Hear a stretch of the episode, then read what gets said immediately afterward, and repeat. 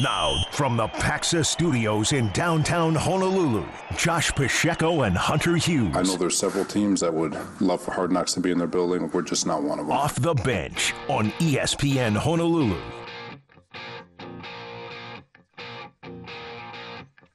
Come on, Robert Saleh. Come on. I don't know if he speaks for everybody.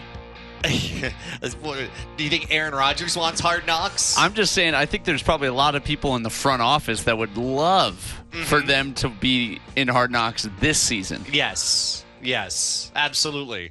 Uh, you know you're a sideshow already. Yes. Why not just own it? There- own the sideshow. Has there ever been more hype over a Jets team than right now? I can't In recall one. modern history, In modern maybe. history, good call, good call. Maybe back with uh, Joe Willie Broadway Namath Joe. Yeah, Um, I mean, the NFL may just have to force it on him. Uh, the problem is here, and, and that was Robert Saleh earlier today in the, uh, the the the Jets presser. The problem is nobody wants it. Dan Yeah. Campbell. Um, I, I think the Lions it, they could be forced on them, but it seems like anybody that's been asked has kind of said no, and the NFL usually tries to rotate it around and get different teams. Uh, but they may be forced without any volunteers to have to just say, it's you, sorry, it's going to be you. Because it seems like we, and I don't watch a ton of hard knocks, but when you do, you feel like you learn something. The the viewer takes something away that gets them inside the game, and I don't think the NFL wants to lose that. Um, the question is, if you're the NFL, do you really want to promote this psychedelic nonsense Yeah. that uh, that Aaron Rodgers brings to the table? How how do you go along the fine line of not focusing too much on Aaron Rodgers and just kind of focusing on the Jets? yeah. In preseason, Hard Knocks is one thing. When they've started to run out or roll out, I should say, this Hard Knocks in season stuff, I, I believe this will be certainly the second year, potentially even the third year that they've done Hard Knocks in season. Last year they did in season with the Cardinals. Mhm. I would not want that Really? because those games count. Yeah, yeah. Those games count, and having just a film crew around, you you can't be completely yourself. Mhm. You, you feel like you're on, even if some might disagree with me. I, I don't think you can go regular, you know, standard operating procedures with a film crew kind of following you around. You you feel like you're a zoo animal. I think the NFL's kind of kind of embracing some of the things. Well, well, this has happened for a couple of years. The the in season one. Yeah. Um, we, we had June Jones last week on on the really big road show. Man, did did June Jones lay some things down? Um, Hmm. but you know, one of the things he had said was the idea of maybe some in um, you know in-game interviews and and some of the the Mhm. access and stuff that you saw the XFL. And I I think in in some ways. If you're talking about the in-season one, Yeah. um, that's the kind of stuff that prepares you for being on all the time. I guess is if you have to feel like you're on all the time in the middle of a game, that maybe practice is a little bit different. Um, that that could be it. And I, I've heard less complaints about the in-season one than the preseason one. I guess. Really? Yeah. Okay. And I mean, I, I maybe don't maybe people don't watch the in-season one as much. There are other things going on. There are Yeah. other other distractions. Um, Because they did the Lions in season, didn't they? I think they did the Lions preseason. Okay, they may, they have, were- they may have been in season as well. but mixed up. The Lions are apparently a candidate to uh, to to get hard knocks. Well, this and th- there's been so much kind of cult following over the Lions because of uh, Dan Campbell and him, his larger than life personality and them covering that on Hard Knocks. Um, it was unfortunate that they covered the Cardinals because yeah, the Cardinals sucked Yeah. last year. Um, it it's kind of luck of the draw, and with the preseason stuff outside of you know following the rookies, following um, the cuts that that happen after preseason games, and going into some of the different all stars that you might have on your team, it's the same story every time. yeah. I, I, I hate to break it to you. I, I would I would watch the Jets one. Okay, Absolutely, I, I didn't, I, didn't would. think you would. I, I, I, I thought you were so tired of Aaron Rodgers. I thought you would you would agree with Robert Saleh. It at least would be different hmm than the same run of the mill. Uh, that, that guy. There's football stuff at least. yes, And They're probably not going to spend so much time on on uh, on A Rod telling you psychedelics are great, man. they, they have kind of a you know a deep voiced uh, guy kind of softly guiding the story as a narrator I think through the episodes Probably Scott Graham. Yeah. probably um yeah I, they do a pretty good job steering it in the direction that they want to Mm-hmm. um but uh it you know at least with this i'm very curious to see how the jets are going to work out probably more than any other team right now Yeah. or the I- dolphins actually Okay, so give me a team then. If there is one team that you would absolutely want to see on Hard Knocks more than any other team, what team would that be? Is it the Jets or is it is it Miami? Is it is it someone else? Is it your team, the Bears? the Bears are a crap show. I, I don't think that's a good idea for anybody. Um, I love Justin Fields, but they're they're give it a year or two for them to figure their stuff out up in in the the Windy City. Well, you know what? At least uh, Jordan Love considers uh, uh, considers the Bears his father. yeah, You, you saw that mistake he made, right? yeah, I saw that. Uh, Jordan. Um, I- Strike one. strike one. To tell you the truth, I think the team. Hmm. It's a toss up between the Dolphins and the Chiefs.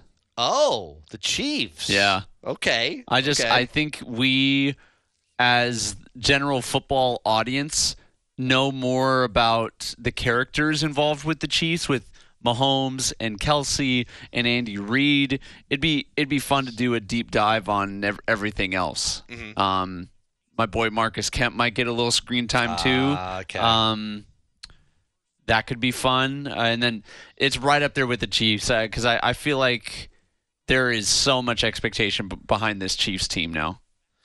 I think the Chiefs could be an interesting one. I don't think it would happen. I know, you know, Patrick Mahomes' brother is going through that uh, uh, that criminal situation. I, I Yep. think they'd want to stay far away from that as possible.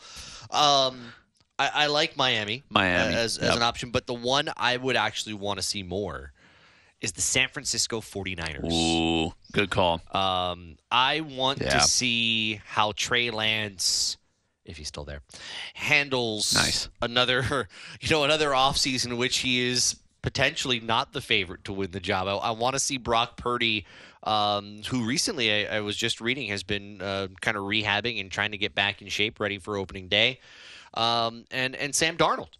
I, I want to see that QB room. Um, and I and I also I'm, I'm kind of interested to see Kyle Shanahan Yeah. behind the scenes um, as a coach. By the way, I am told um, Marcus Kemp I think is no longer with the Kansas City Chiefs.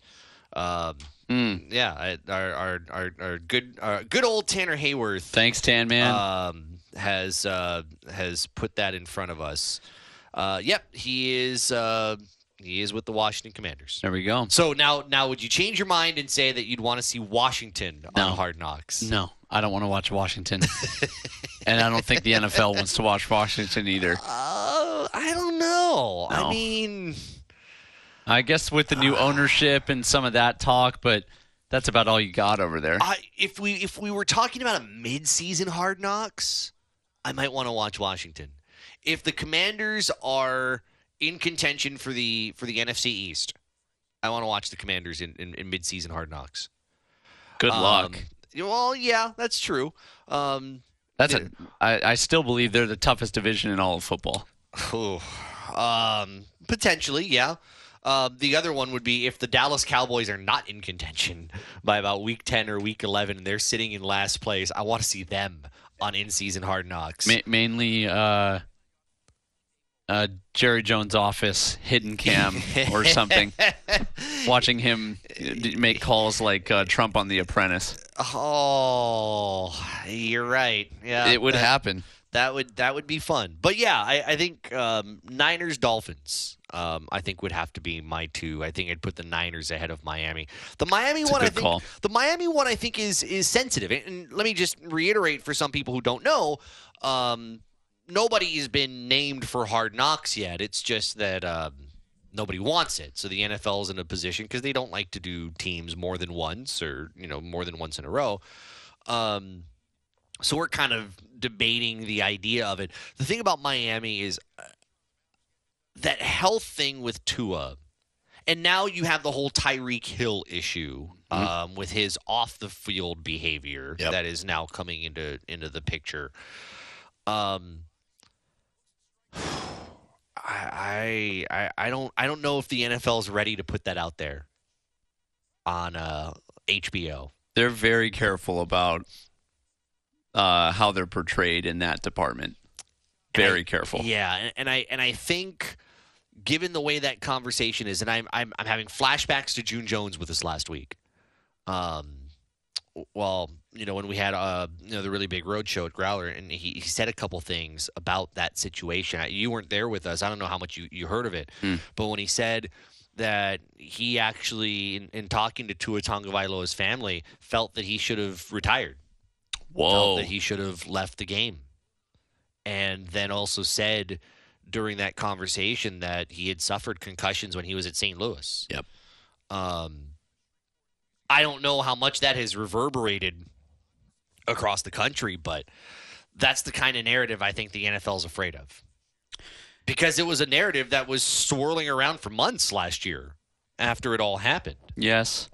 However, you give you, bring a hundred former players in here, and you give them the opportunity at that stage in their career with, with Tua Yeah. to keep playing in spite of maybe a couple more concussions, or continue to make life changing money for the dynasty of your family. Mhm. That they're they're going to pick that every single day and to play a game that they love. Yeah. Um, and and let me I, I think to step in on, on June, I have a ton of respect for June saying that Yeah. because I believe I hear that from from June Jones, the guy who cares about a man's family yeah. and and cares about a man's well-being and thinks about him back from his high school days and stuff like that. I respect that a ton because it is not a popular opinion to say. I may disagree with it. and someone that knows a lot about football and a lot about concussions. Yes. his his words mean a whole lot more than others. Yeah. I, I think the NFL would be very, um, I, I think they'd be scared of putting that on TV. Of whatever might come through the cameras and whatever they might have to worry about having to edit through um, in a short time period to get that on TV. I think they'd be really, really worried about the kind of narrative that plays off. Especially how hot that got last year. Mm-hmm. Yep. By the way, uh, NFL TV news, uh, Inside the NFL. Yeah. Remember that show, right? Oh yeah, Guess what channel it's on now? the CW. Yes. No way. Yes. Yes. They're making a comeback. it's been on. Uh, I think it was Showtime the last couple of years. I think it moved to Paramount Plus last year. But Inside the NFL is a new home on the home of Live Golf, I hope they. the Uh, CW. I hope they have their scheduling down, or they're going to get bumped for uh, whose line is it anyway? well, the good news is it's not a live show. Okay, that's they good. can they they tape that, and I think it would probably air in prime time, so they get prime time programming. Oh, okay. So uh, yeah. Sorry, whose line? Whose line? It's not gonna bump them. Uh, texter from uh, or Zephyr Insurance text line at the uh, two three three. Broncos for Hard Knocks. The Okay. pressure and pretty much last straw chance for Russell Wilson this season and new coach Sean Payton. I'd co-sign that. Yep, I'm not opposed to that. Um, However, oh, okay. Hard Knocks coverage of Russell Wilson would just turn up the volume um, volume on his Broncos country let's ride lunges on the airplane fake huddles before us you know before a game to nobody that would be turned up to a million Yeah. and honestly my view of him has changed because of some of that stuff Me too. uh you, you can't you cannot convince me that's authentic Yeah. he knows a camera is following him and whatever persona it is creating i'm i'm just i'm not a fan of that Yeah. and his um, teammates aren't either that's why they didn't block for him You know what I'd, I'd, I'd I would do if I were um, if I were NFL Films and I wanted to be funny, I would uh, do a counter during every show. I'd put a counter in the corner of the screen. How many times do you hear Broncos country? Let's ride yeah like the Transformers and put that in the corner. So every documented time that you hear it, you doesn't have to. You can play it every time, so that way you have a running count by the time the Hard Knocks is over. i bet that data's out there for last year somebody would really have to have a vendetta against Russell Wilson to have that data out there. yeah And not only that, but you may remember that whole thing when when Sean Payton was hired about how Russell had his own people in camp, and Sean's like, "Nope, that's not going to happen on my watch." His own I wanna see office, parking space. I want to see that. yeah, because Sean Payton's kind of an old school kind of coach. Yeah. No nonsense. Yeah, it's not it's not bad. I just my one worry would be exposing more of who the, the true Russell Wilson. We, we may not like what we see.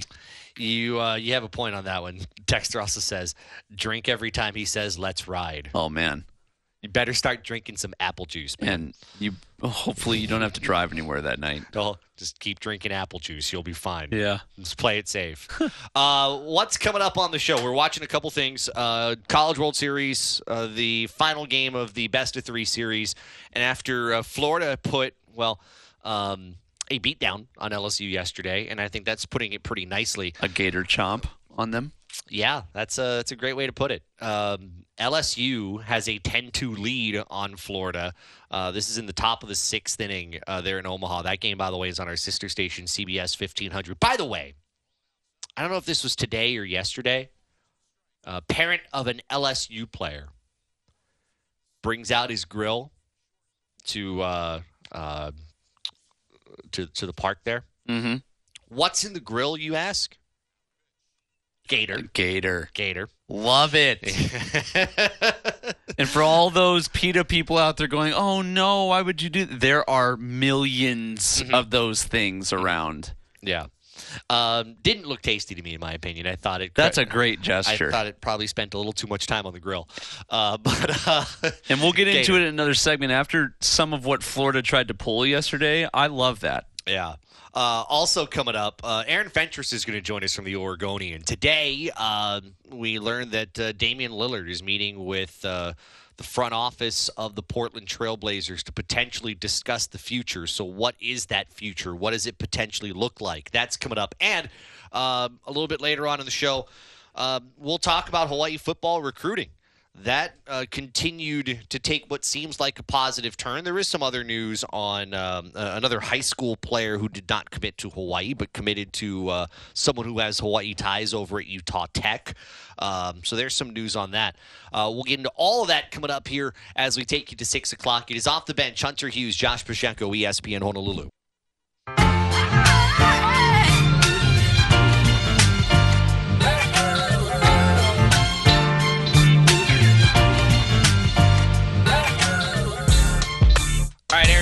From the Oregonian is coming up in just about 10 minutes. It is off the bench here on ESPN Honolulu.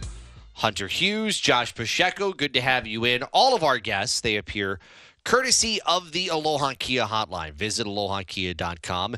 At Aloha Kia, you know a guy, and everybody who texts in, like the person who said, uh, drink every time Russell Wilson says Broncos country, let's ride. Milk, by the way. Milk is the correct answer. We we have to um, you know we, we have to keep things uh, somewhat G rated here. Have At you- times, I don't I don't want to I don't want to suggest going all out on uh, uh, you know Jaeger bombs. In the interest No. of going all out, Josh, have you ever done the milk challenge? you'll probably know the answer when I ask you what is the milk challenge. You have to drink a gallon of milk as fast as you can. Oh, I couldn't do that. I know. I That's I, kind of the point. okay. Who who's starting this stuff? Um, when when you grow up in the Midwest and there's not much going on in winter, you find things like this to to do. that is so sad. I believe it's gallon of milk in ten minutes. Whew. Oh, okay. Oh, wait, hold on. Ten minutes. Ten minutes. Okay, this sounds actually possibly doable. Um, can I add like Nesquik? You can add whatever you want to. Okay, or okay, this is doable. If I could add some strawberry Nesquik in there, For all those that are waiting to text in, please refrain. If we can get Josh to do this in the studio, I promise you we will get it on film and it will be on our social. I don't know that I want to do it. And then we will quickly call the janitors. No, I, I don't I don't know that I want to do it. I I like milk first off. Mm. Um, I, I but I won't drink milk straight. Okay. Like I, I Need a little flavor in there. I, so yeah, like so so cereal milk. Um, Yep. You know, I, I will buy cereal specifically that brings flavor to my milk. Great combo right here. What is the best leftover cereal milk? This is a great. You know, this would be Topic. this would be a different answer for a mid 30s guy than a than a than a kid Yep. at the age of 10. That's okay. Um, so I'll just say my most recent one. Um, apple cinnamon Cheerios. Yum, Yes. yum. Apple cinnamon Cheerios. Uh, runner up would be the um, this this would be the 10 year old answering frosted Cheerios. Dude, yeah. Frosted Flakes is on my list. Okay. Okay. Um, See. the other one is Cinnamon Toast Crunch for me. Mm, yeah, yeah. Banger. Yeah. Cinnamon toast crunch is great. I think that takes the cake for me. Um, the thing is though, so I I will drink milk straight if not in cereal, but I have to add like like that Nesquik stuff in there, Or with some Or cookies or buy- something. Uh, kinda. Okay. Um, or I, me, I'm just more like dip the cookies. Then when I'm done with the cookies, then I drink the milk. See, in uh, Chicago, I mean, that's the land of, of dairy farms, like around there. And so, I mean, we drank milk with pasta, Uh-huh. drank milk with pizza, steak, like milk. I think my family, we were putting down like seven gallons of milk a week. Okay. Yeah. Okay. See, and, and by the way, um, I say the Nesquik stuff, not the syrup, the powder. Ooh, The powder is so much better. interesting. Take some time, you guys stir it a little bit, Uh-huh. all the, the, the granules out, but better. Uh, much better flavor, much more consistent flavor. Anyway, I don't know how we got here. I'm not doing the challenge, but I think if that was allowable, hmm I think I could do it. Even with the scientific fact that your body rejects the milk after a certain amount. I didn't think about the scientific fact, and I don't want to. I don't want to think what I about meant- the scientific fact. That's what I meant now. about no one texting in, and we would need the janitor on speed dial. Well, like I said, wasn't going to do it anyway. Um, We would need a new uh, recording studio if you were to attempt it in here. oh, texture from the seven eight zero. Take the ghost pepper one. Oh, One chip. We want challenge. Make Josh the One alive. gallon of milk easier. we want Josh alive after, Apparently, some people don't. dude. Um, I look. I I love spicy stuff. Not doing that. no way. No. Um, how we got here, no clue. I know where we need to go. Yep. Uh, Damian Lillard. Yep. Uh, Damian Lillard talking with the Blazers today about his future. Nick Friedell uh, earlier on Fitz and Harry on uh, ESPN Plus on what to watch uh, with Damian Lillard in his talks today. how much does Dame Lillard really want to win a title? Mm-hmm. Because it's not going to happen in Portland. As, as good as Scoot Henderson and Shaedon Sharpe may be, they are a long way away from legit contention in the West. If he wants to win in his prime, it's ready made for him to push to go somewhere else. All he has ever told me and every other me- media member in the NBA is, mm-hmm. I want to stay in Portland. So if we were betting right now, I would bet that he would still push to stay when push comes to shove with the Trailblazers. Nick Friedell on Fitz and Harry in about 20 seconds. What do you feel like is more likely? He's leaving. Okay. But leaving because he wants to, or leaving because Portland says we can't help you, so we'll facilitate something? I feel like this is going to be like an amicable, like uh, an agreed upon leave right now. I, Could be. I feel like Damian for sure can come confidently to that conversation and say, "Hey, I've I've done everything that I can right here. I don't want to leave, but I'm in a situation that I think I have to. What what can you offer me now?" Right. We'll talk about that more with Aaron Fentress in a moment. Mention ESPN Honolulu and get the $7.50 special at the Pagoda Restaurant, now located in the International Ballroom. Two eggs, Portuguese sausage, and rice or toast, or choose pancakes, waffles, sweetbread, French toast, or omelets Monday through Friday, 7 to 11 a.m., weekends till noon. Details and menu at pagodahawaii.com. Sports Center, Aaron Fentress off the bench, ESPN Honolulu.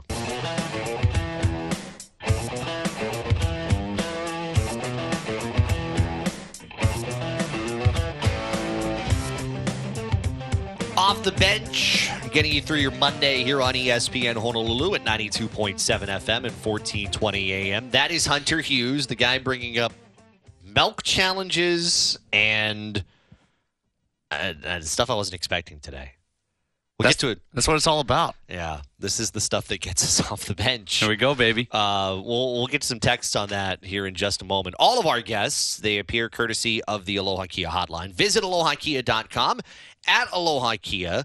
Uh, you know a guy, Aaron Fentress covers the uh, Portland Trailblazers for the Oregonian, and he joins us now on what appears to be the start of the next uh, busy next couple of days uh, there in Portland. The reporting, Aaron, seems to suggest that Damian Lillard meeting with management today to kind of chart out what the future might look like from your perspective and you've covered this team very well here for for quite a while what does that potential future look like to you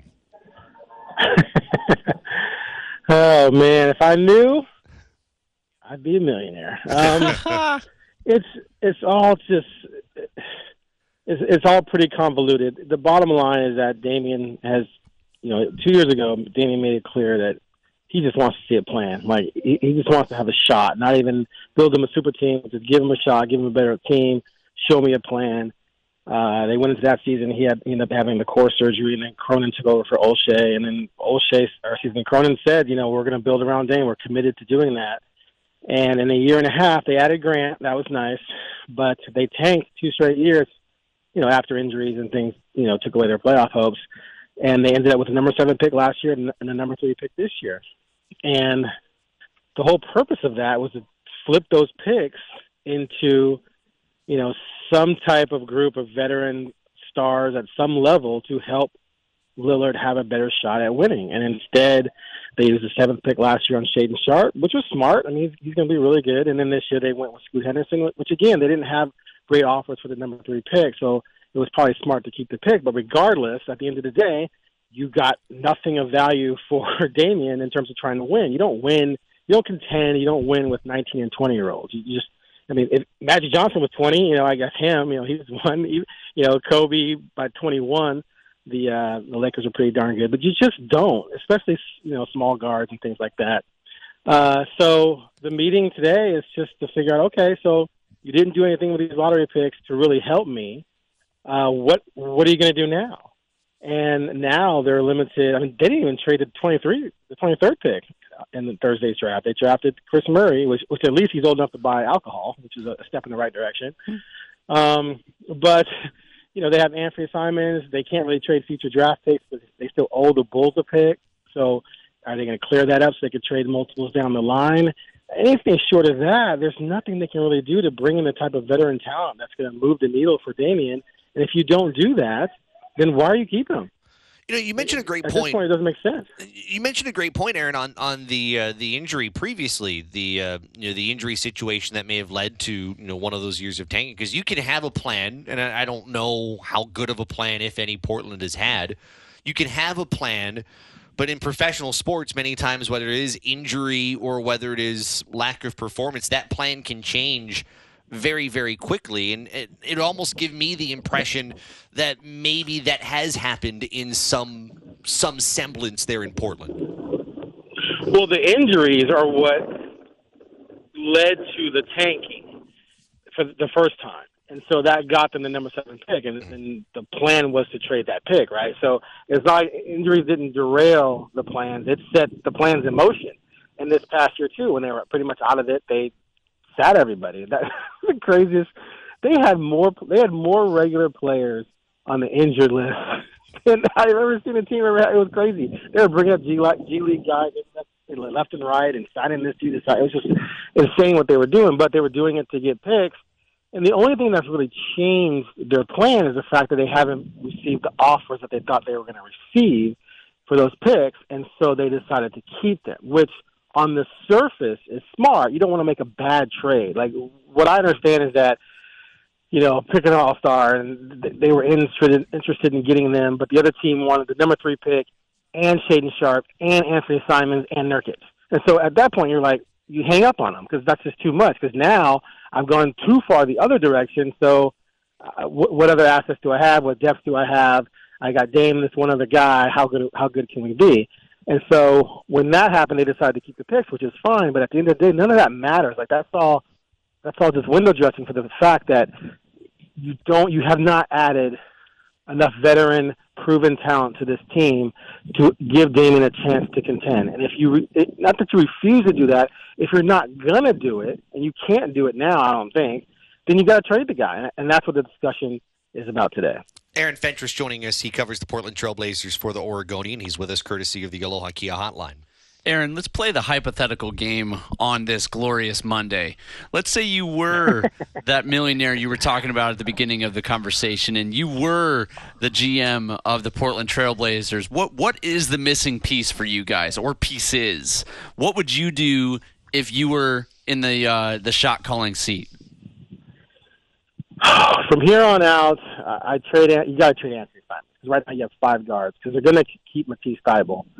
And so having three small guards in your rotation is ridiculous. Having two, I think, is ridiculous. One, unless one's a true backup, but they're going to try and play Scoot like he's not a backup. So you got to trade Ant. Ant's your best asset. If you can flip Ant into someone comparable to him, but six seven, he can play hmm. small forward or center, then I think you have you know something going there. Like let's say they got OG Anunoby from from Toronto. Like that would be a big deal to Dame. Dame would see that as as you taking a step in the right direction, and then you try and free up those draft picks in the future and package someone else in some kind of trade to go get another guy who's not All Star caliber, but another guy who is a veteran impact player like Jerami Grant. Jerami Grant's a classic example of a guy who, on some nights he's an All Star, but on his bad nights he's you know he's still really good. He's just not quite elite if you can get another guy like that, now you have a team where Damian can look around and say, okay, now I, I, we're going to make the playoffs if we're healthy. And if we're in the playoffs and I play great, we're going to have a chance to make some noise. And we're in an era now where there's really no super team, which is a huge difference from, you know, the previous two thirds of his career when you had, you know, my, LeBron in Miami, then LeBron back in Cleveland, then LeBron was the Lakers, and you had the Warriors, and then they added Durant. Like those years, there was no way the Blazers were ever going to get in the mix. But now you had a couple guys, you have a shot to at least be in the mix. I don't think they're going to win with that. I think they would need a little bit more, but at least they would be in the hunt to be a top four or five seed.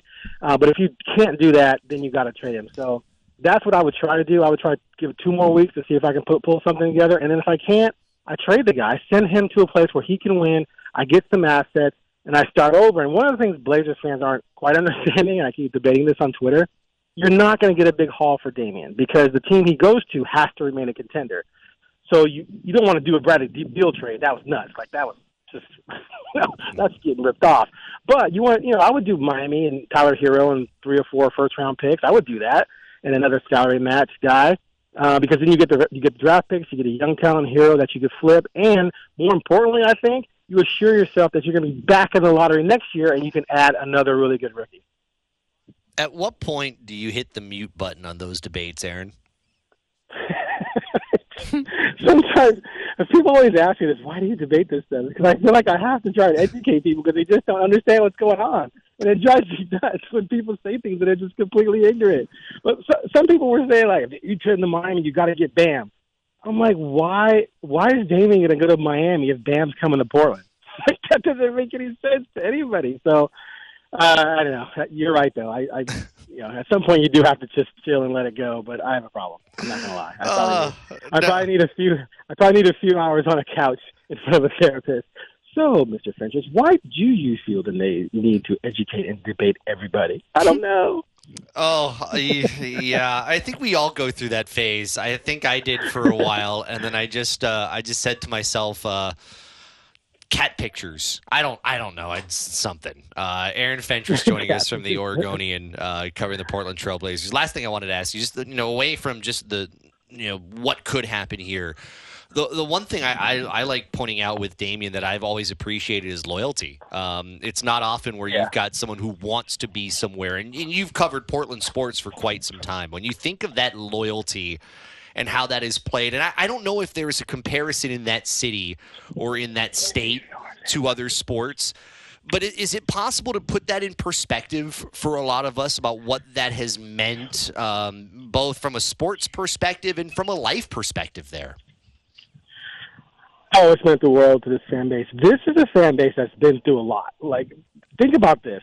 They had Bill Walton. They won a title. He was MVP. Boom, injuries. You had a chance to, dra- to draft Jordan, but they drafted Bowie instead. Boom, injuries. Right.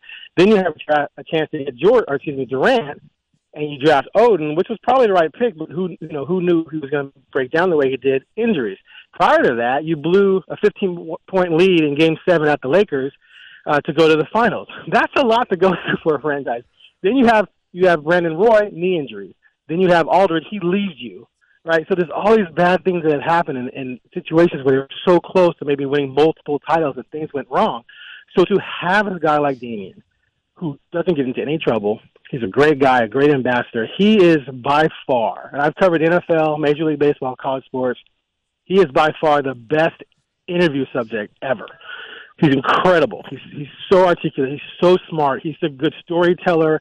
Uh, he gives you more than you would ever ask for. He's so good with the media. He's so great with the fans. He's just ingratiated himself into this community.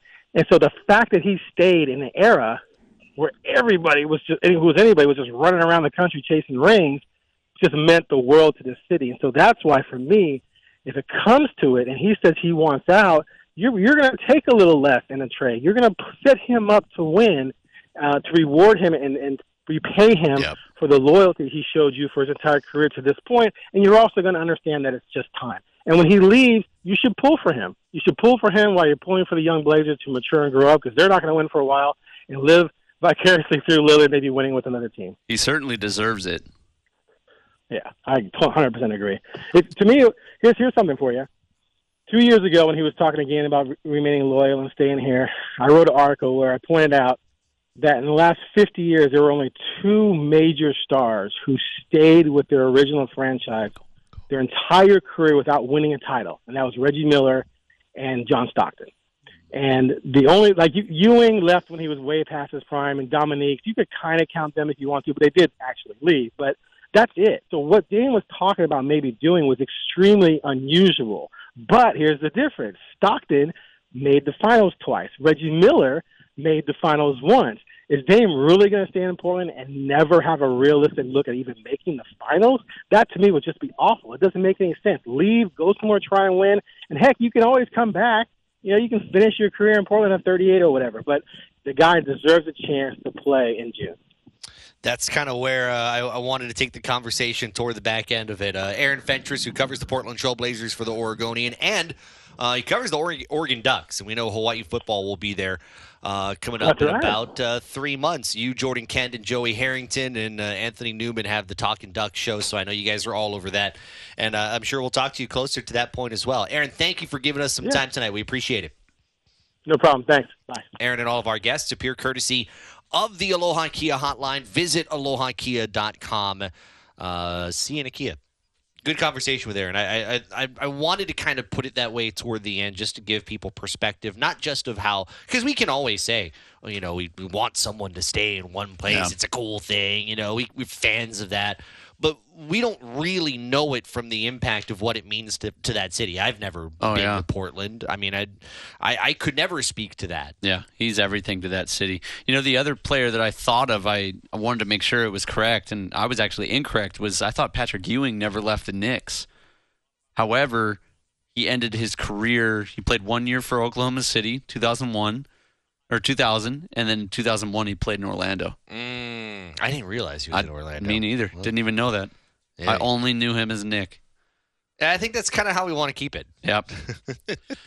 I'm sure if you asked him, Jordan would have wished he never played for the Wizards. Yeah, you're probably right. Yeah. Uh, you can get in touch with us. We'll go to the text line, our Zephyr Insurance text line, coming up in a moment. It is off the bench here on ESPN Honolulu.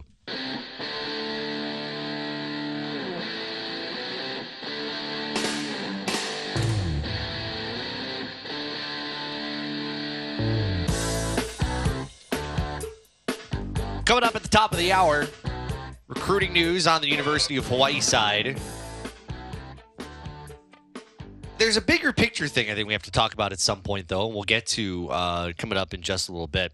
Our Zephyr Insurance text line, I said we would go there, uh, so we will. We were talking earlier about hard knocks Yeah. because uh, Robert Saleh said uh, we'd pass. We don't want to be on that.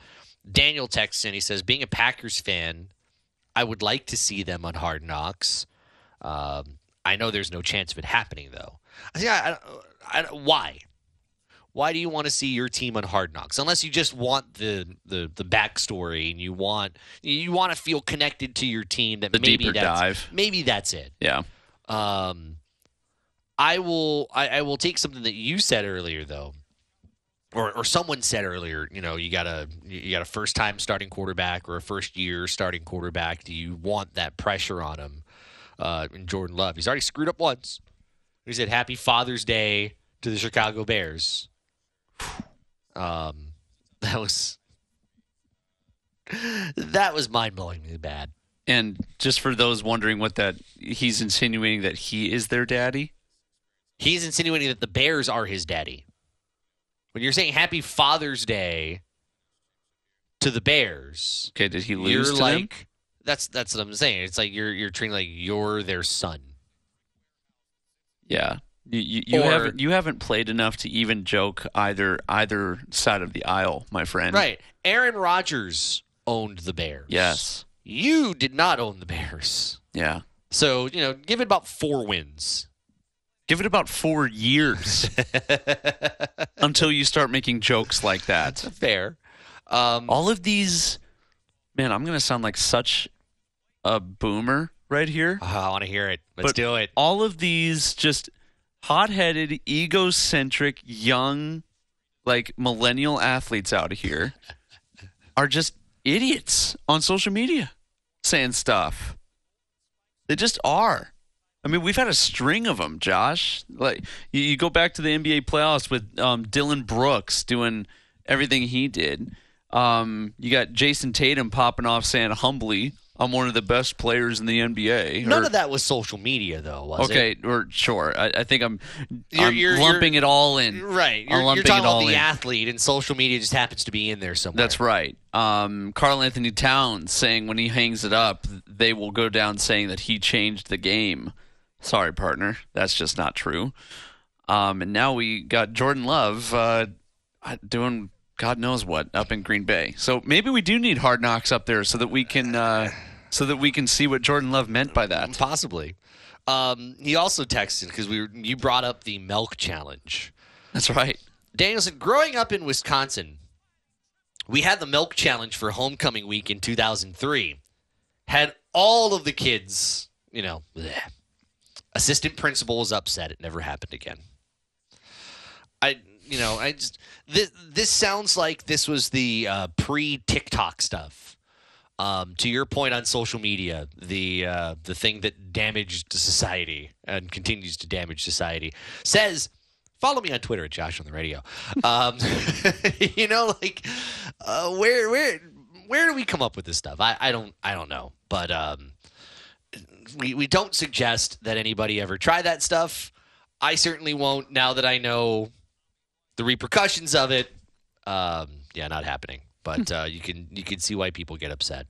By the way, um, this just in. Uh, there is a statement from the general manager of the Blazers, Joe Cronin, literally just after we got off the air with Aaron Fentress. He put up the statement um, regarding today's meeting with Damian Lillard and his agent. And I quote, I met with Dame and Aaron Goodwin this afternoon. Um, I'm, I'm assuming Aaron Goodwin's the, the agent. We had a great dialogue. We remain committed to building a winner around Dame. Close quote. So it sounds to me um, Portland wants to keep him. What I'd like to hear is Dame's side of the conversation. Or Dame has long term plans of running for mayor in Portland. Mhm. I mean, it's it's getting into sainthood level now Yeah. with him continuing to pour his heart out there and not be equally, you know, represented from that front office. So, man, I hope this is like a wake up call for those guys to make some moves, make something happen up there. I just I, I go back to what Aaron said. Like, what can you really do? Um, Could they find the money to get DeAndre Ayton up there? To get a big man? see? I think the only way you could possibly do it is if you had like a three-team deal. If you had a three-team deal, you had someone else involved. Someone could take on some money. I feel like that would be the only way to do it. Um, you know, he makes a great point. There's not a ton of value I think you could get, and you know, the other side. I mean, what do you what do you give up? What, what do you give up for DeAndre Ayton? Is uh, where again? I think that's where the value lies, and I think that's what makes it hard. If this were the Lakers, easy. If this were the Heat, e- you know, easy. Yeah. If this were the Mavs, easy. It's Portland. Um, they are unfortunately a mid-major like NBA franchise Good call. that just happens to have a not so mid-major star. Now, however, doesn't mean that you can't win. Look what happened to Milwaukee. Correct. You can get it done, but you need the right guy and the right supporting cast around him. Giannis was not by himself. Yep. Yep, that's true. By the way, we haven't mentioned it. I'm going to go off script here for a moment. I think Milwaukee's in serious trouble without um, Khris Middleton. Yeah. Khris Middleton, by the way, has opted for free agency. And you've heard me say this several times about Khris Middleton. Um, Giannis is not the person who has the ball in his hands when you need the ball in his hands in the fourth quarter because he's not a shooter. Um, Khris Middleton's the guy, the late game guy that you want the ball in his hands. And without him, Giannis is still the Greek freak, but there is no clutch in um, there in, uh, in in Milwaukee. Put him on the free throw line. Exactly. Yeah, you just do what you did to Shaq. Seriously. It's a very similar scouting report. Yeah. It's And uh, plant your feet because a charge is coming. or yeah, to that degree, if he has the ball top of the arc, just sag ten feet back, make him drive into you. Um, and what if he, if you don't get a charge call, then he goes to the line. Yeah, something like that. That's uh, I, that's been on the tip of my tongue for the last couple of days, and just hasn't hasn't gotten there. But it is an interesting you know statement to hear from the Blazers, uh, at least from their GM, that hey, um, you know, we want to build a winner. It's not necessarily that you know we're going to respect Damian Lillard's wishes. It's along the lines of um, we're we remain committed to building a winner, and they kept it very short and not something that they necessarily needed to to put a lot around. So. Um, interesting to hear uh, a little while ago. It is off the bench here on ESPN Honolulu. What else is going on right now? Um, we've got College World Series Game 3. LSU's got a 12 3 lead on Florida uh, in the top of the eighth inning. That's something that we'll talk about a little bit more, uh, I think, next hour because, look, um, we saw what Florida did Yeah. on Sunday, uh, setting a scoring record in the College World Series. If LSU's not careful, they're going to stumble into that here. They've got Um, bases loaded with no outs in the top of the eight. Yeah, right and, now. and already up by nine. It is um, ridiculously not close. Go Tigers. Yeah, uh, you can go cook that gator all you want now. That was my Coach O impression. Do that one more time. It needs work. Go Tigers. Uh, go Tigers. There you go. It's time for a break.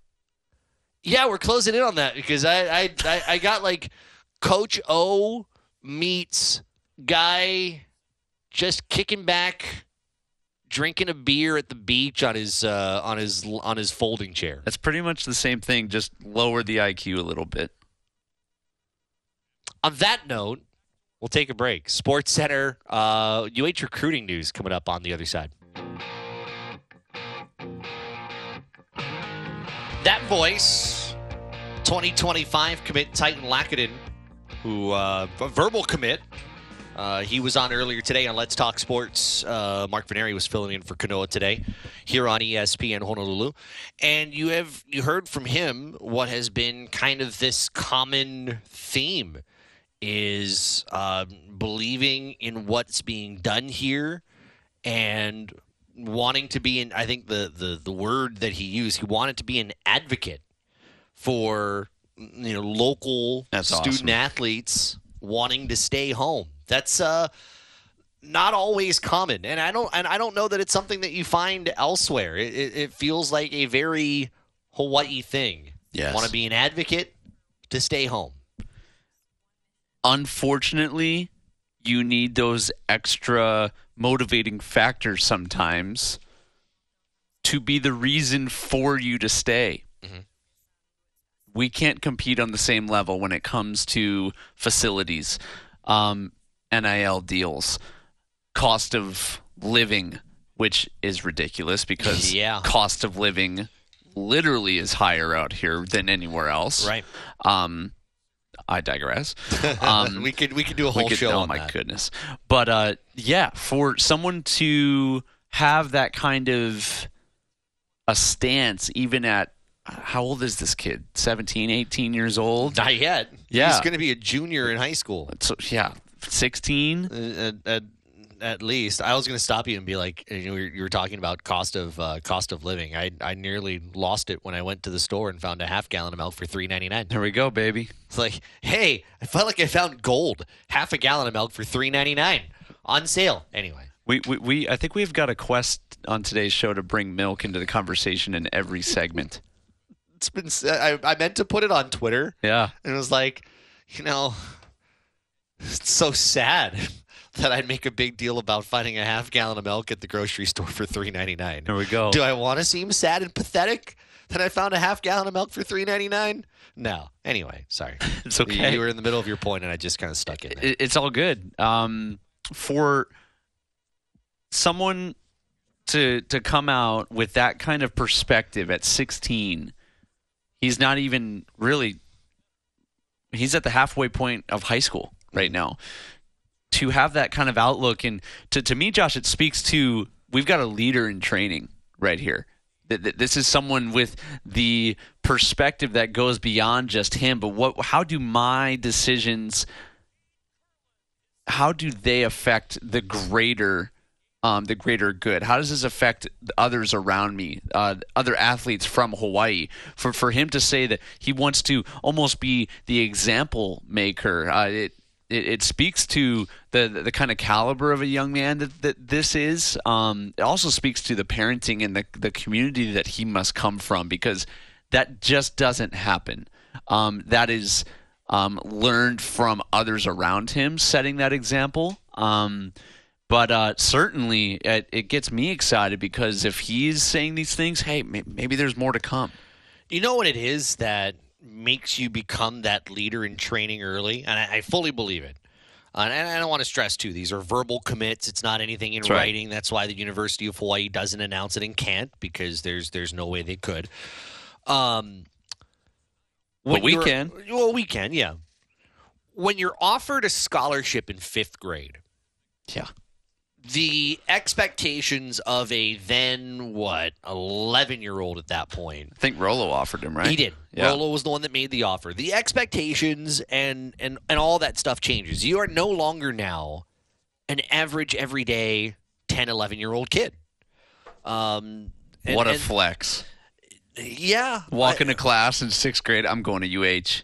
Yeah. I they mean, already offered me, bro. I mean, I don't know how many other schools may have offered him um, between then and now, uh, but to be able to go and, go into class, you're right, and be like, yeah, I gotta, I gotta offer. I'd be I'd be talking so much trash. I haven't even completed Algebra One yet, Exactly. and I've got this offer to go to University of Hawaii. It's it's awesome. But I mean, my my point is like that makes you have to think differently. Like you now have expectations that are on your shoulders. Like you do one thing wrong Yep. because you are immediately in a spotlight from fifth grade on. You do one thing wrong, that scholarship offer can go away. Um, you also realize that scholarship offer stood through, let's see, one, two different head coaches. Yep. So any other coach could have come in along that time and said, you know, uh, we know that this scholarship was offered to you way back when under a under a different coach, but you know we uh, we're we're going in a different direction. We see things a little bit differently, and we're uh, we're going to pull the scholarship offer. That could have been done. Um, didn't happen.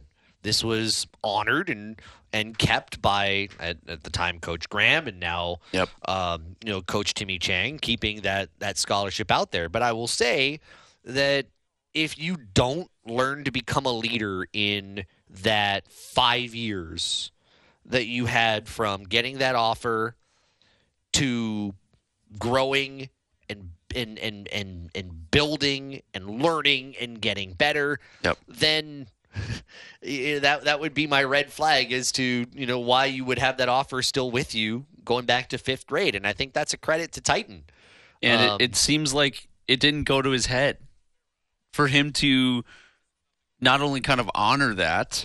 Um, now that th- this might be steep what I'm about to say, but based off of what we've learned from this kid, I almost feel like that verbal commitment is a safe one. Okay. I Okay. I doubt for him to come off and say that he wants to set the precedent for other athletes to come to stay home. I, I'd be shocked if he then turned it around. Not everybody says that. Right. I mean, the only thing I would say is I will always leave uh, Sure. as as much as I, I I'm with you.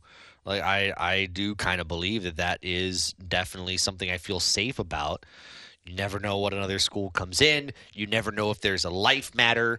You never know if something comes up and and and he then says, you know, I I love this place, but due to whatever it is, I'm gonna, you know, pull my verbal and go somewhere else. I don't want to, you know, put that into the universe, but I always kind of feel like to be fair, I I feel like you have to leave that open a little bit. Yep. Um, but I I think we also in in kind of paying attention to this have to keep kind of the um, I to say the narrative, or maybe it is the narrative. The, keep the narrative in check a little bit because there is a difference I think in recruiting between just talking about recruiting locally and recruiting in numbers as compared to recruiting in strength and need. Um, maybe that's where the star thing comes in, potentially. Um, there was a, and, and thank you to Tanner for showing me this earlier. There was a three-star quarterback from Punahou that um, announced earlier today that he was going to uh, he was going to follow. I think it's Billy Ray Stutzman over at Utah Tech. Mm. Uh, you know, and hey, more power to him. Um, you know that uh, Ty McCutcheon is his name. Cool. So uh, he's going to be a, uh, a a trailblazer. Okay. Um, you know, it's not everybody, and you don't you don't expect it to be everybody. But I think, wh- you know, what you're seeing right now is numbers, and for all, and and this is where I think Hawaii is kind of different than everybody else. Um, given what has been said about local recruiting and whether coaches in the past have done right or wrong in local recruiting, numbers, the numbers game here in the short term matters. Because if you're talking about the commitment of keeping players home, Yep. Um, whether they are the best players in Hawaii or they are right in the middle or wherever they are, if you're talking about keeping players home, regardless of that level, you're keeping players home in mass. That I think has been made very clear in the last, I think, month. Um, that local players, more often than not, are saying we want to be here. Um, where after a, I think after a couple of years of it, and I don't think we say it now, but I think in a couple of years, the conversation then has to turn to when does that local recruiting, when do those numbers, when does that lead to landing the big fish? Hmm. When does that lead to because we know the pressure is going to be on that eventually, right? Yep. When does that lead to the big win, the big two wins, the competing for a Mountain West title? When does that start going somewhere? This is the step. This is the necessary step that this coaching staff, I think, has needed to show to back up the words that a previous coach, um, you know, couldn't or wouldn't or didn't or whatever it is. Yeah. That this coaching staff is is is Wasn't walking and- capable of. yeah, this coaching staff is walking and talking um, the same message in recruiting. So that's step one.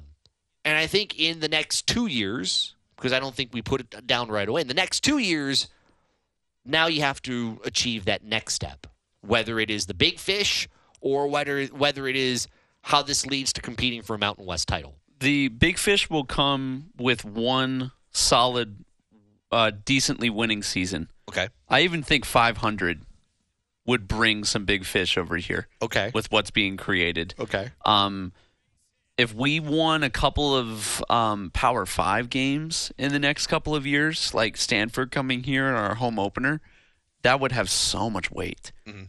When we beat um, Oregon State at home, when we beat Arizona at home, and they had a highly touted QB during that time. I think his last name was Tate. Um, that was Khalil Tate. Khal- yeah, Khalil Tate. He ran for like 45 yards, and like as the clock was dwindling down. I and remember then that play. Pumbaa Williams caught him on the one yard line. I remember that was that incredible. Um, those are the things that we can have the the leg up on. And hey, if we can beat those guys, why would they go to Arizona? Wh- wh- Why would they choose to go elsewhere when hey, Hawaii's on their level? And it looks like Hawaii's just as much fun, if not more fun, to go play for. I will. I I will lay this to you, um, as, as you say that. There is one potential thing that I think can be a benefit here as we look at everything that is going on in, in college athletics. I'll share that when we come back because co- the college landscape may play a benefit to Hawaii. That's coming up after we take a look at traffic. Hunter Hughes, Josh Pacheco off the bench on ESPN Honolulu.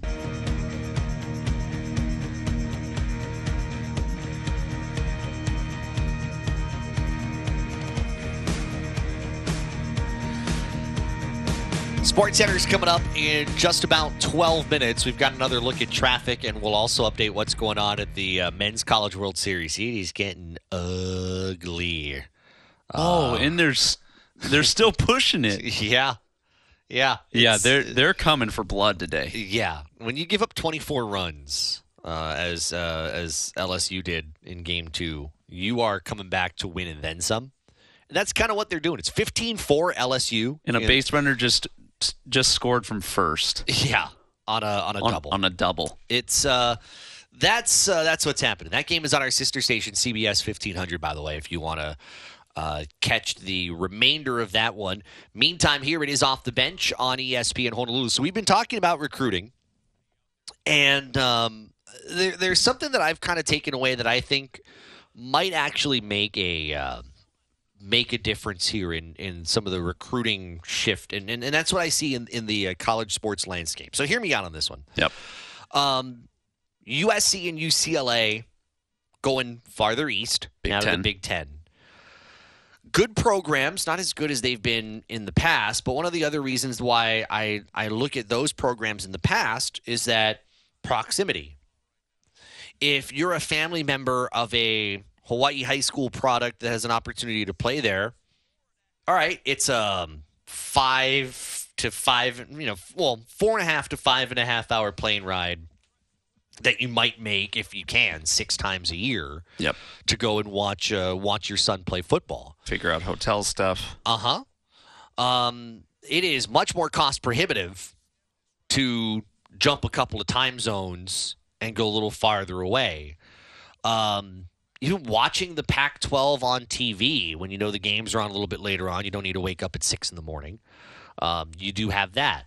So I think it is a little bit different from um, the perspective of, of where USC and UCLA are going.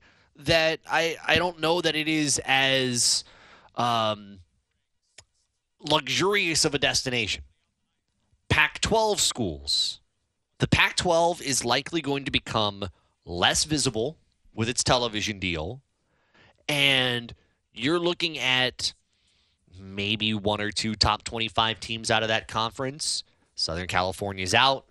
Um, it's less of a destination conference, I believe, if you're a Hawaii athlete, unless the offer is just too sweet and you know you can get playing time right away there. Got it. Uh, I was just reading something that potentially, um, you know, potentially looks at maybe streaming only. Yep. With the Pac-12, which to me is is a deal breaker, I think, for some because we one of the things we've talked about with Hawaii is its visibility, and when you're away from Hawaii and you have to go find an app, Yeah. it is um, Brutal. it's amateur. You know, it, it, it it's it's not a great look at all. There's D2 schools that have a better situation than that. Every other conference, FBS conference, has some kind of a streaming deal with ESPN Plus. Every other conference, Yep.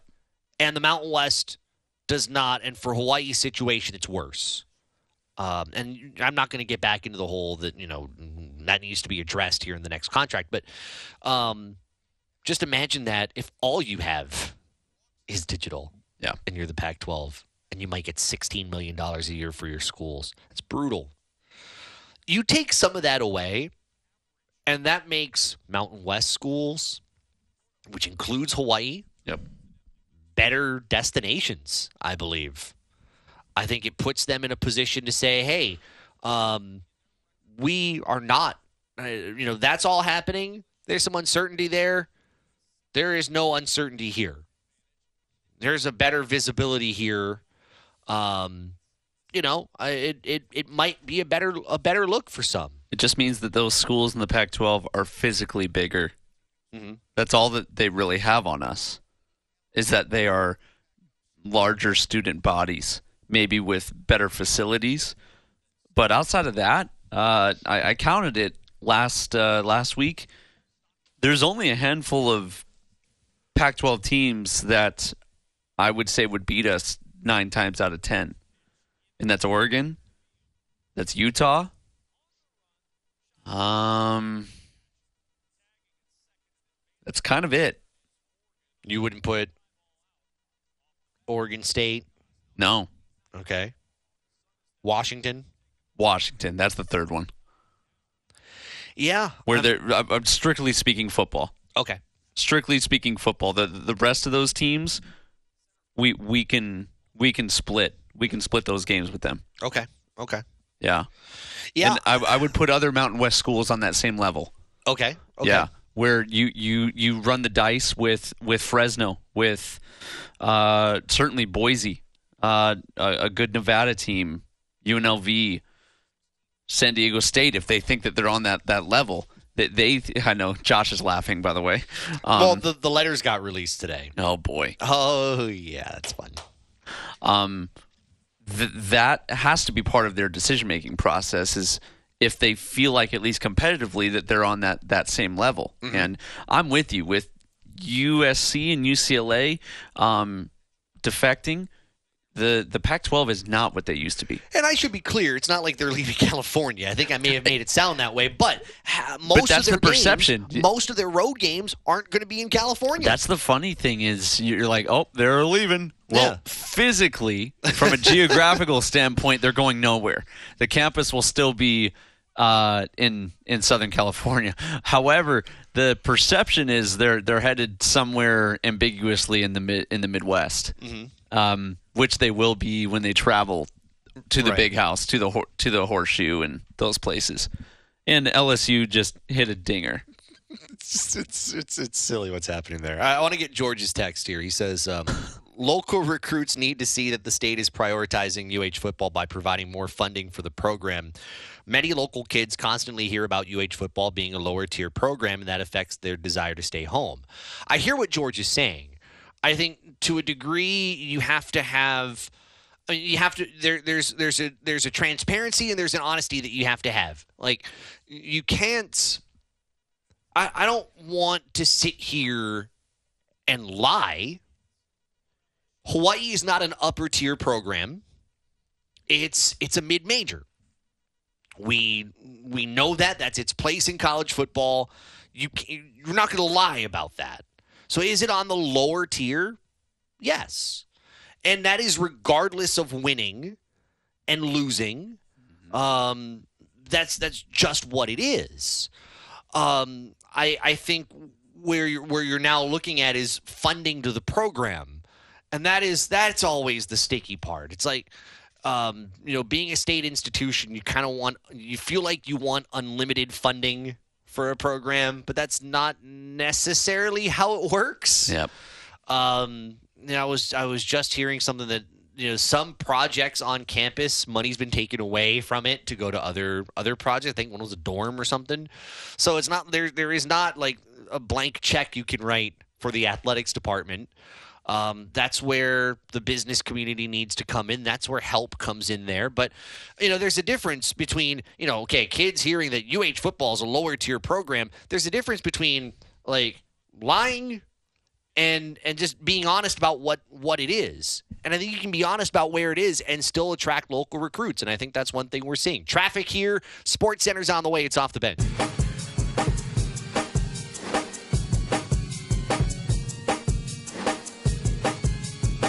It is off the bench here on ESPN Honolulu.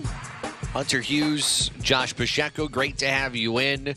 Uh, we'll get back to um, when we're talking about recruiting. We'll we'll turn to the uh, the Mountain West and kind of the, the few things that have kind of been circling around today. That coming up in a moment. Uh, we're two outs away from LSU celebrating a national championship in uh, baseball. 18 to four lead on Florida uh, in the bottom of the ninth inning.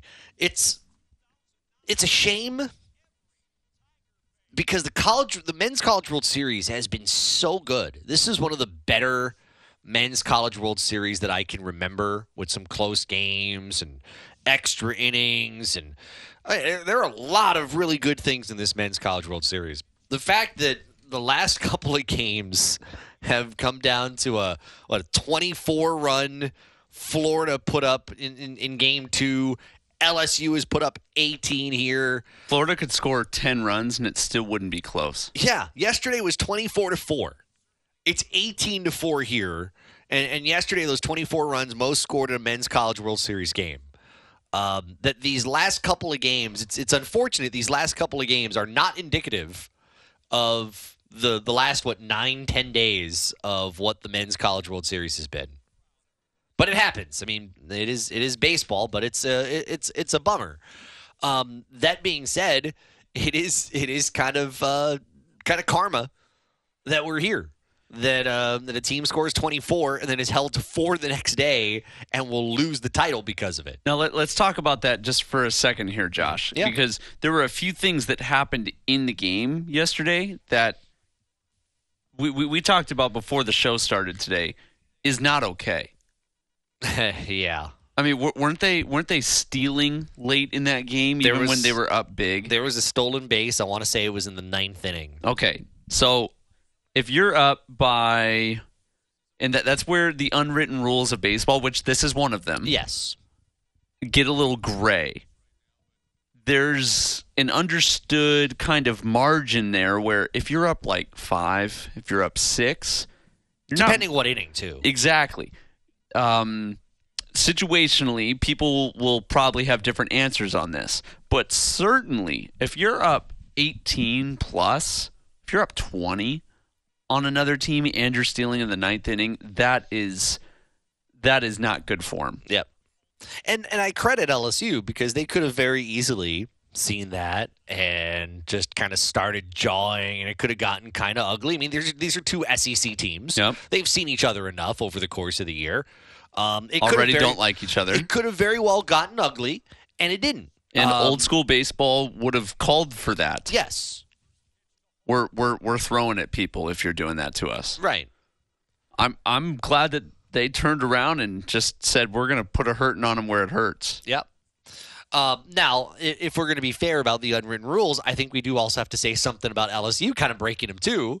Mm. Um, you know, they have an 18 to 4 lead. They were having guys tagging up from second on a sacrifice fly. Um, and then guys scoring from first on a double. Um, I'm you know, okay with that. Thing. You're okay. If, if it's an obvious one and it's not like, okay, we're just, you know, racing home because we want to score as compared to like we would have easily scored, then fine. Um, you know, going from second to third on a sacrifice fly, or to become a sacrifice. No, it wouldn't be a sacrifice fly from second to third. If you're tagging up on a fly ball yep. from second to third, that's a no-no to me. Really? In a in a what was it at that time? Thirteen or fourteen run game in the ninth inning. That's a no. You don't need to do that. With I think only zero or one out in the inning, Man, I, you don't need to do that. I I guess I I hear that, but throw me out. Yeah, I hear that too. I hear that too. We're still playing the game. There's still, even though there's no, there's no clock besides the pitch clock. There's still time on the clock, and the game's not over yet. So I don't know. the The athlete inside of me is like, yeah, it stinks if I'm Florida, but um, stop me if you know if I'm LSU. Yeah, I I think and and there's the chi- uh, the championship as LSU uh, wins it with 24 hits in the finale, 18 to four, 18 runs, 24 hits, one error for LSU, four runs, five hits, no errors for Florida.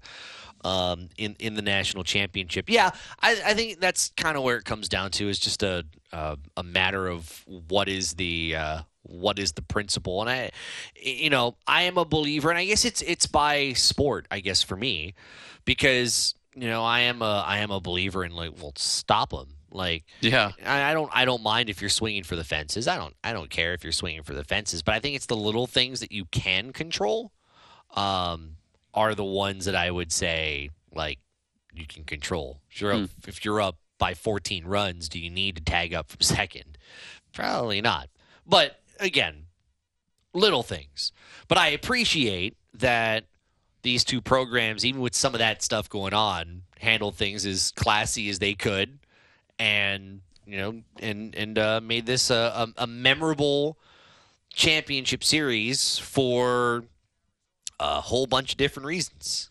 Uh, my favorite thing is when they flash to Florida's dugout and they all act shocked. We've known the outcome for the last six innings. Right. I mean, yeah. I, I think it's it's it's the matter of in in a little more than 24 hours to go from just doing everything right, setting records, just pummeling a, a, a conference opponent to having no shot. I mean, there, the game was pretty much over. I think there was six runs scored in one of the innings. It was like nine to three Yeah. and it felt at that point like it was over. Also, LSU was down to their final game. They were a game away from elimination uh, two series ago that's right. against Wake Forest. That's right. and they they won two in a row to advance to the final Right. off of a walk off dinger by the way um, so really really fun that they stuck stuck in here and yeah kind of kind of crazy josh i mean for in, in baseball for there to be that kind of a margin in two games in a row it's almost like both teams lost their will to play in both games Uh huh. because w- w- once you're down by four, th- there's already chatter in the dugout on we have to stop this bleeding right now. Right. Four that this was four was multiplied by four here. Yeah. you know, I'll also say um, to the health of college baseball that um, you know uh, the health of college baseball to me, I think, has been bolstered, um, and, and I think it will continue to be. You know, Major League Baseball draft now is only twenty rounds. Minor League Baseball has been consolidated a little bit. Um, you know, I, I think you're going to see some good players skip the option of trying to be taken on as a free agent because you know they have caps on how many you can have signed in an organization, and you'll see some great players in college baseball for years to come. You know, college baseball has a pitch clock. Eh, you got games still going three and a half hours. Yep. Does it bother me one bit? No, because the games still have a lot of drama and they have a lot of value. Um, and as much as I see LSU winning a championship, I love the fact seeing Oral Roberts making it into the uh, Oh yeah. uh, making it into the College World Series. Something you mentioned, I I almost wonder if the amateur baseball trajectory is one of the last remaining um, traditional roads to professional sports. Pretty where much. in basketball you have the one and done if they go to college. Right, and we talked about that last week. if they go to college. Yeah. That's a big if these days. In football, they have to play at least two. Um, in is it golf, three in, in uh, football? I think it's three. is it is it three? I think it's three. Yeah. Okay. Um, in golf, it's less than that. Right. Right. Very, uh, few are even electing to go to college anymore. Um, you can go play mini tours and, and Monday qualify on Korn Ferry very quickly. Yeah. Um, baseball is probably one of the last remaining traditional pathways where guys will play for four years Mm-hmm. before electing to try to give it a shot, you know, in the minor league level. Right. Um, Because you have a couple of options. You can go out after high school. You can go out after three years. and just because you get selected by a team doesn't mean you lose your amber status. Exactly. So I, I mean, you have opportunities to kind of know your value. You don't like the value that you're given, you can stay back. And I think you've seen, um, you know, the the the value of this sport just uh, just grow. Um, you know, I, I get to see it for you know what was it 49 or 50 games i didn't do all of them this year but for you know the majority of them i get to see it on a yearly basis and you can see um, you know some of that talent pool you know just continuing to get better and get better and get better um, i think this is a sport that still has plenty to grow and, and I, I love the trajectory of this sport by the way you know another thing i'm excited about um, you know keith zuniga is going to be uh, hawaii's new pitching coach uh, D1. It hasn't been officially announced by the University of Hawaii, but D1 Baseball reported it uh, over a week ago. Reached out to Keith today. Um, he says he is uh, he's looking forward to uh, to getting out here. He can't wait. So uh, we'll see when the University of Hawaii um, officially announces it. But uh, he would replace Matthew Troop, who has decided to uh, you know want to start a family uh, closer to home and uh, be somewhere where uh, you can you can do that, afford to do it, and um, have a support system around him. And and Matt's a wonderful, wonderful guy. Seriously, um, Yeah. he is going to be uh, he's gonna be a great dad when uh, when when the time comes, and he's going to continue to be a great pitching coach as uh, he was for a couple years at Hawaii. But I'm excited with Keith Zuniga. Uh, was the interim head coach at New Mexico State. I think is what it was toward the end of last year. Uh, was the recruiting coordinator there as well, so he brings a breadth of experience. And uh, we'll see how that factors in for the University of Hawaii. Uh, that LSU result, by the way, uh, leads our M Dyer Global scoreboard. M Dyer Global moving Hawaii into the future. Tigers win their seventh championship. Well, Jay Johnson's seventh championship. LSU's seventh under him. Uh, 18 to four win uh, over Florida today. Uh, the finale of the Men's College World Series. Major League Baseball, plenty. How's about uh, uh, how's about the uh, the saga there in Cincinnati with uh, uh, with the Reds and their young star Elly De La Cruz? 0 for 2 today. Uh, Reds trailing 5 1 bottom of the fifth inning to Baltimore. Ellie Mania. Hope the streak doesn't come to an end. Uh, well, he was 0 for yesterday. Um, I don't remember if the Reds. I think the Reds lost actually. Oh, the okay. Th- th- that's, what I the meant. streak you're that's talking the about. streak. Yeah. they've lost two in a row. Ah, bummer. it did end then. It, it did, but uh, they have been really, really good. It's uh, it, it's been a great story to watch there with uh, with, with Cincinnati. Uh, so they are playing right now. Uh, other games you got going on: uh, White Sox and Angels. Shohei's gone yard. One one game. Bottom five. Bottom four. Washington three. And the uh, Seattle Mariners two as they are playing in Seattle. Kolten Wong is in the lineup. He is over two with a batting average of 162. That's your M Dyer Global scoreboard. M Dyer Global, always on the move. Let's check on traffic here. You're listening to Off the Bench on ESPN Honolulu.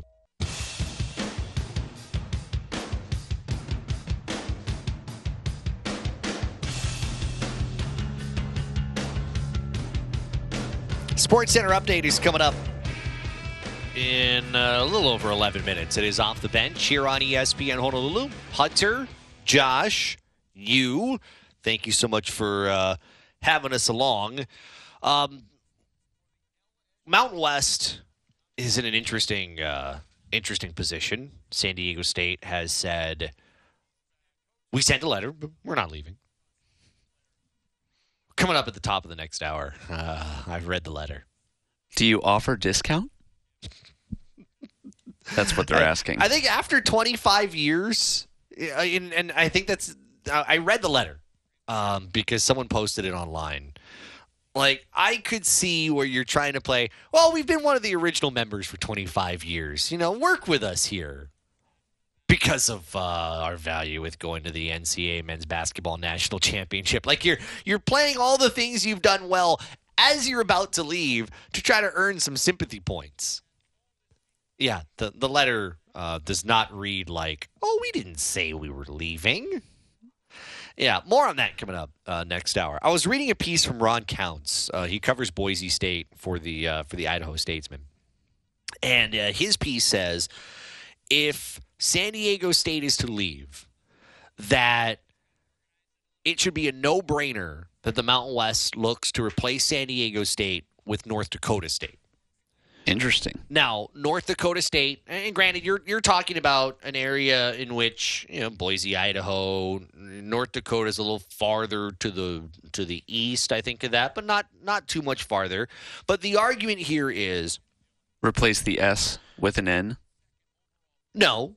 Oh. but the argument is North Dakota State's done all it's done in the FCS. There's nothing more they can do. They are they have been powers. I agree there. I Um, agree the wholeheartedly. Next, the next logical step is to go up. Teams like um, teams like uh, um, Appalachian State have done it. Um, other schools have gone from the FCS to the FBS. Liberty has made that jump. And so if they can do it and they aren't the FCS power that North Dakota State was, then why couldn't North Dakota State do it? And why couldn't they see that as, or why couldn't the Mountain West see it as, you know, um, valuable to the conference? I I think the other thing they see is you're, you're looking at competitiveness. I mean, North Dakota State's not going to win you an FBS national championship, but to go from the FCS to the FBS, um, you know, there's still talent. You could potentially be talking about um, uh, a, a school that finds itself after its transition period. Uh, actually, I don't know if there is a transition period from FCS to FBS. There might be. Regardless, that could get itself into a bowl game almost immediately as um, a, a Mountain West member. And, and television, Fargo, I think that's a top 115 market. Okay. So it's not great. It's not small market. Um, they also put in a lot of money in facilities. Um, you know, amongst the best in the FBS when putting money in facilities. So I, I bring that all to you as as a you know Boise State columnist is putting that out there.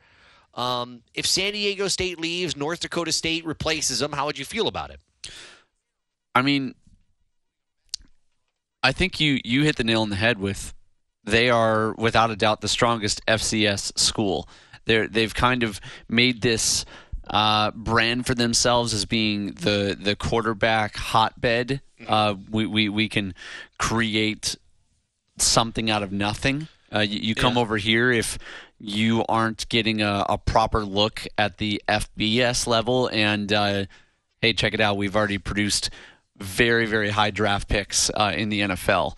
Um, and so they kind of occupy a space all on their own, uh, especially with all of these FCS national championships that they keep knocking down like it's their day job. Right. Um, although they would be a no-brainer for uh, for the Mountain West to go after, I'm not certain they would be interested to leave. Josh, Really? I I almost wonder if you're comfortable being the king somewhere. Why would you leave? Because there's more money to be in the FBS with a television deal that would get you more than just being on local TV in North Dakota. I mean, the cool thing, you know, for adding them, you go into the cold, but don't have to get that cold because they play inside. right. Right. So That's there's right. there's some advan- some advantages for you know if we were to go and play them. It's not like we're playing outside in Laramie, which we will be in November. Mm-hmm. Yes, you will. Um, but uh, yeah, I mean that's that's very interesting. I would you rather Josh put a school like them in or a school like San Diego where we keep some of the San Diego market?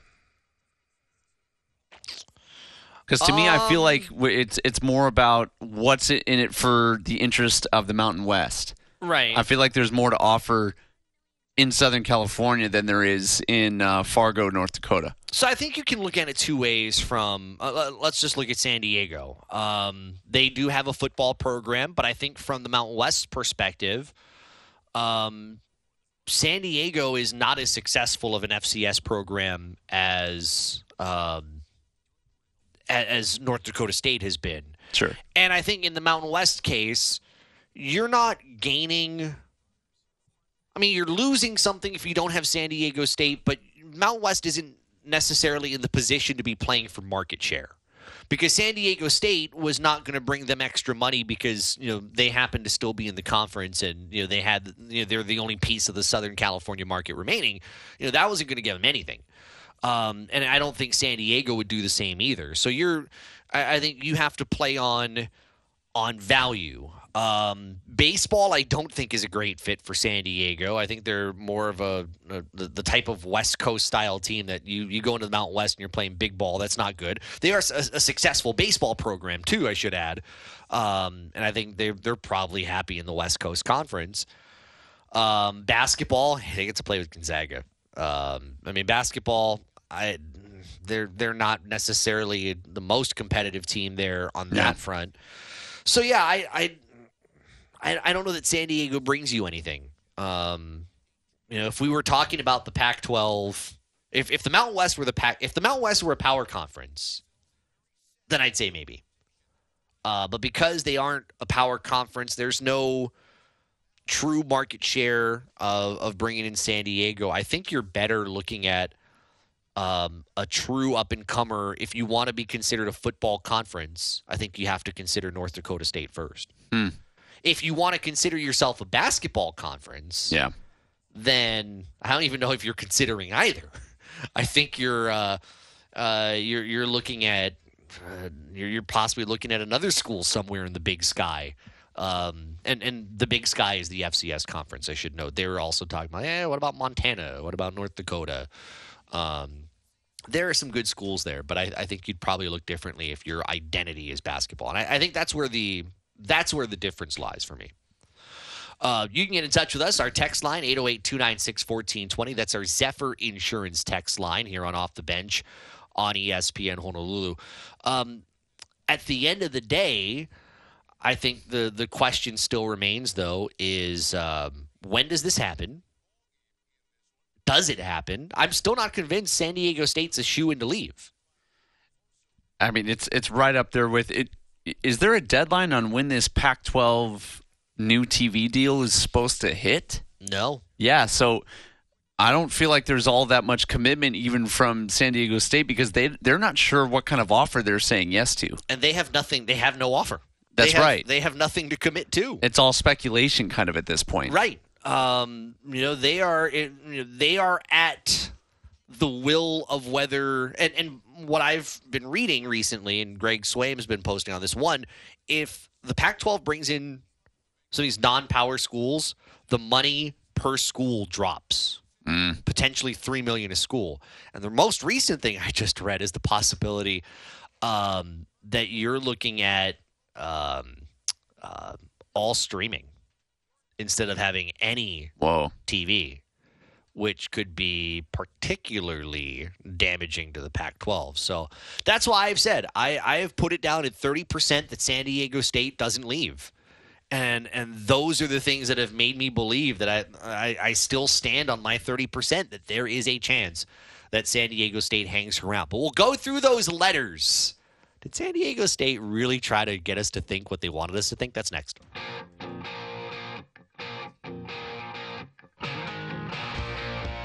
The amount of head shaking that uh, Hunter Hughes just did, as Chris Canty said that earlier on Greeny here on ESPN Honolulu. You you started shaking your head immediately at that Chris Canty take.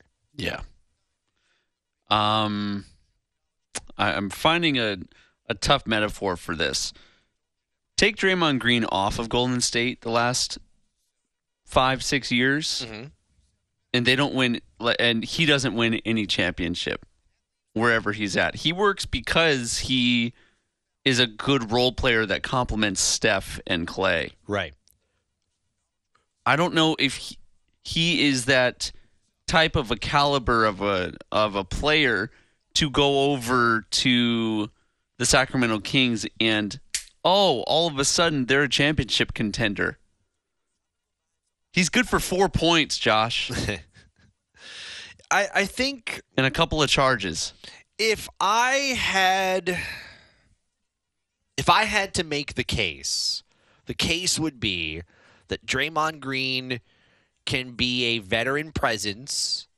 Um, he can kind of take the pressure off of some of those guys, the some of the young guns on that team, and you know, just go in there and just be him, and hmm. probably without the pressure of going in there and just being him or, or you know where in golden state being him had a target on his back because there was heavy scrutiny on on Draymond. He if he goes to Sacramento, and we have no idea, by the way. This is this is just a Chris Canty take, but you know we've we've talked about in the past other places that could be kind of interesting destinations for him. You know, we forget Sacramento was on a you know back to the playoffs for the first time in a long time. Um, you know, Sacramento has had uh, certainly some some positivity happen here um, in, in the last year, and I think the Western Conference is still to me it's it's Denver's conference to lose. Mm-hmm. But you still have Phoenix in there, and there's some drama in Phoenix apparently. Um, you've got I I think San Antonio's a, a, a little ways away. You you've got the Lakers in there somewhere. You've got the Clippers in there somewhere, and, and then here's Sacramento going to the playoffs, and they're young. I mean, I, I can't count that out. Maybe they're not a championship contender, but at the very least, they're better. Hmm. Yeah, I, they would be better. I don't know if Sacramento wants him.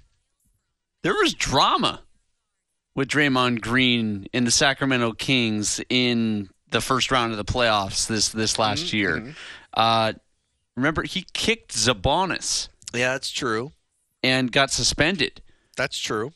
and that series went to seven games. I'd be willing to believe that they'd put that aside, though. If it was all in the matter of just gamesmanship, that they'd put that aside. I don't want him on my team. Okay. if I play for Sacramento. He is just such a sideshow distraction at this point. I'm not afraid of him when he's on the court. Outside of Steph dropping 50 on them, that was a that was a really tight series. If I'm the, the Kings, I don't feel like the Golden State Warriors are all that better than us now mm. without Draymond Green. I don't want him anywhere near my facility if I'm any one of those Kings. Wow. Yeah.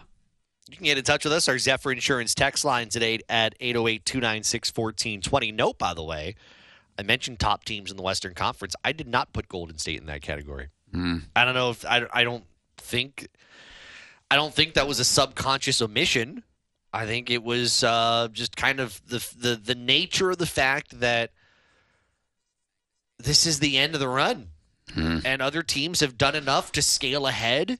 That Golden State's end of the run doesn't necessarily mean that they're going to just be an easy championship team. That they've got some work to do, and Chris Paul's not going to be enough to get him there. Although I do, I do think Chris Paul makes him better um, for what he can give, as long as it's not overdone. But I can't even. I don't know that I can look at Golden State as a top three team right now. You know, I, I don't disagree right there.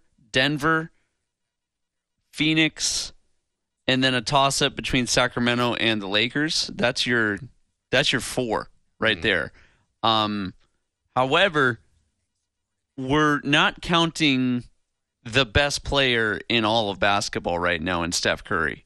yeah, Like, all, no disrespect to Nikola Jokic and Joel Embiid, who just won MVP, but Curry is probably the still the most magical player on the planet. I think that's exactly where they want to be. Um, kind of sneaking up on people in that fourth, fifth spot in the West. People aren't really expecting much from them, and then oh my goodness, Steph dropped 42, and Clay had 37, and oh my goodness, we're down by 15, heading into you know three minutes left in the 4th They know how to win. yep. Um, to, to me, at this point, I don't know what you could shop Draymond for.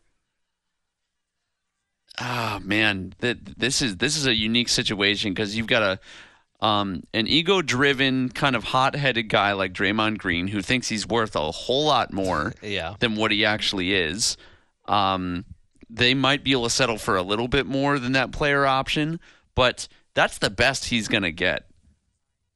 I would be shocked if they were able to trade him somewhere else for a team that would equitably is that a word equitably It is. I see you guys on the phones, by the way. We'll get to you in a second. if at they- 296 1420. that that they would find value that would be worth trading for right there because of all those guys that I feel like is on the downward side of their career, Draymond is certainly more than Steph or Clay.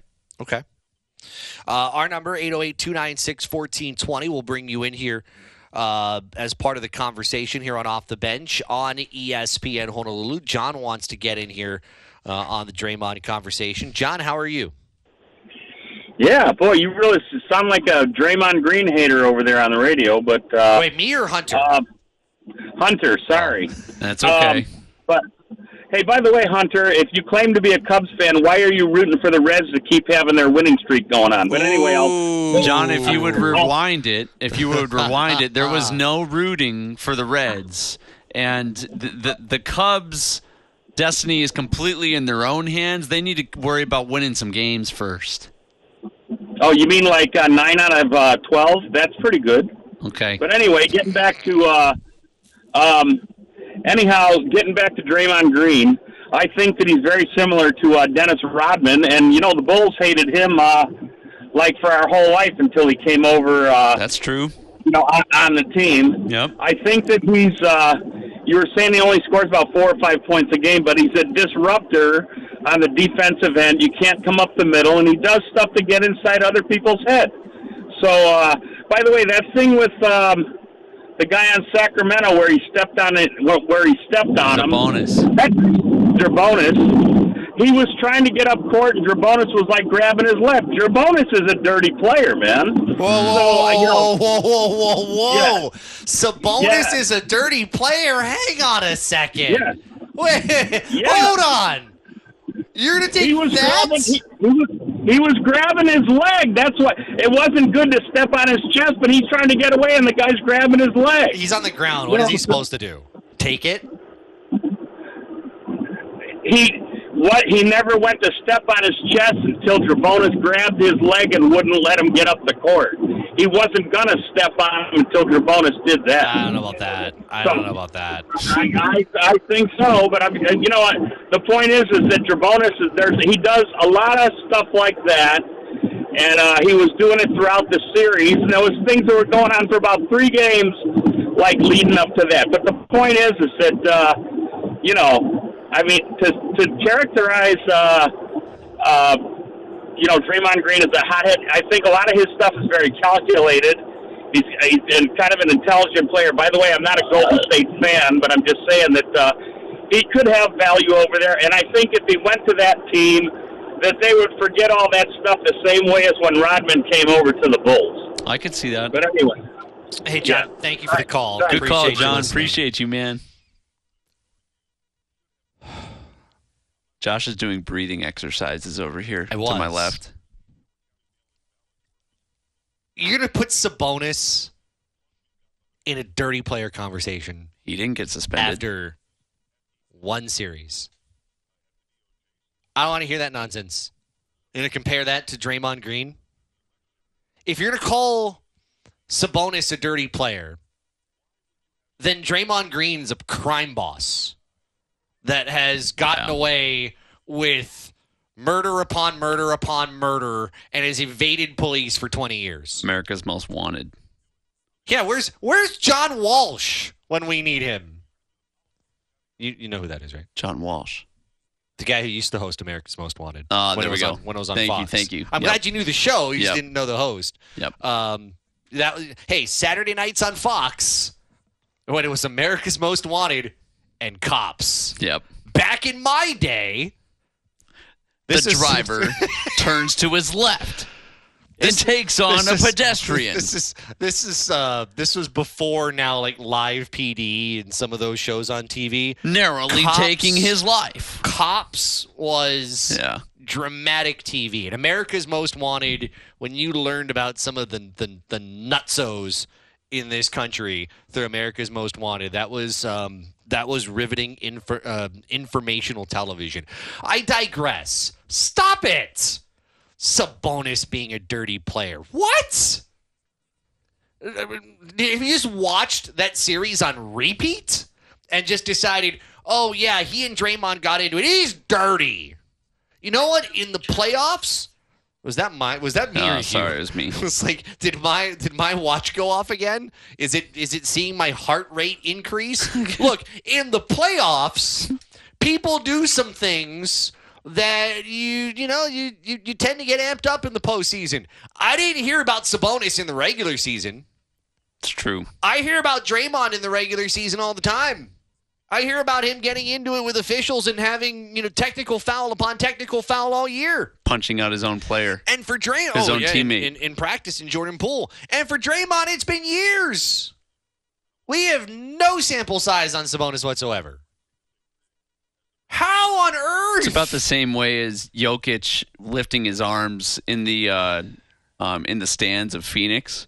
And, oh, with Mat Ishbia as yeah, the owner. and nudging the owner of the the Suns. It's almost calling Jokic a dirty player. Yeah, no. the, I- the same level. You're right. You're absolutely right. Gosh, people. I I, I can't believe we're, we're in a Sabonis. I mean, first off, sports radio in Hawaii has found itself in a really, really weird position that we're now uh, protecting or defending a player from, of all teams, the Sacramento Kings. This is our A block in the five o'clock hour, and I don't know how we got here, and I'm disappointed we got here. um, but secondly, It's entertaining. uh, well, it's it's only entertaining because I've gotten well, John got you know got excited about it, and I've gotten excited about John. And Josh got poked on a Monday. You know what? You, you know it's also you know it's also gotten me too, and I wish I had the audio of this today. I was uh, I was watching the Michael Kay show um, on uh, on E well listening to it, watching it. E ESPN New York. with K. Not that K. Oh, different. Michael Kay is the voice Okay. of the New York Yankees. He wasn't there because he's coming back from London. Okay. And uh, a caller calls in to uh, so it's Peter Rosenberg and, and Don LaGreca who are filling in, and a caller calls in, and he's complaining about the Yankees and how the Yankees are just they're they're they're playing like little league ball and they're they're really bad. And the guy's complaining about how, uh, hey, you know, he he couldn't even bunt, and and Don started going off.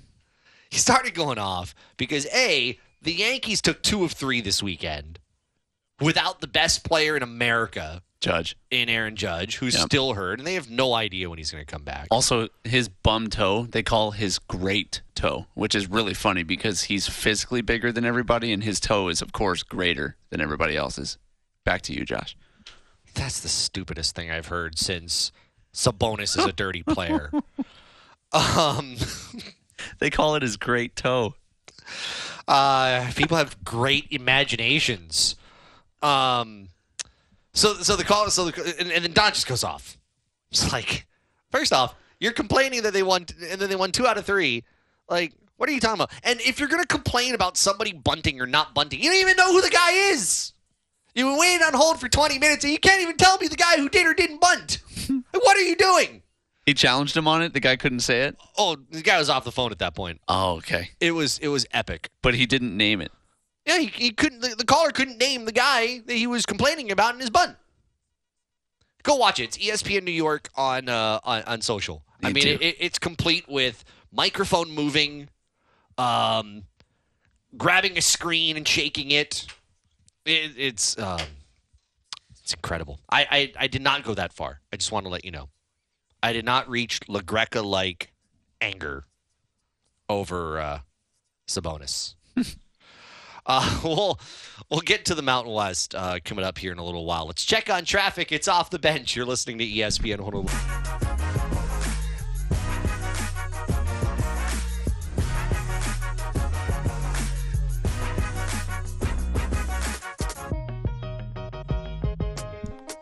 Ah, it is off the bench here on ESPN Honolulu. Good to have you in. All of our guests appear courtesy of the Aloha Kia hotline. Visit alohakia.com at Aloha Kia. Uh, you know a guy. Uh, we'll get to the Mountain West in a moment. Uh, texter in here. I guess we mentioned Shohei. How did how did we mention? Oh, um, oh, I said Aaron Judge, Oh, best greatest player. in America. Oh boy, Yep. Scott. Hmm. It's a good text. That's Sh- a good amendment. Hmm. Shohei's Shohei the dude. is the greatest player in America. Shohei's the dude. Five hundred million dollar man. I agree. Okay. Pay him six. You can pay him a billion dollars. I, don't care. I agree. Pay him whatever money's left out there in the world after inflation. It should go to Shohei. the only thing, and I don't want to diminish Shohei. I don't want to get into a tit for tat here on who's the best player in America because I said Aaron Judge and here's Shohei, and I realize Shohei is great. I'm not going to go pull a carton and do this whole show me something thing, but, but, if we want to play the most valuable game as to who is the most valuable player between Aaron Judge and Shohei Ohtani. Shohei. Shohei's been great. What have the Angels done? Aaron Judge isn't there, and the Yankees aren't that great. Yeah, that's that. I, I can like hear the anger in people's cars. Bring right now. it! Bring the anger! Aaron Judge is not a top ten pitcher and top ten No, hitter at uh, the same time. No, I, I realize that.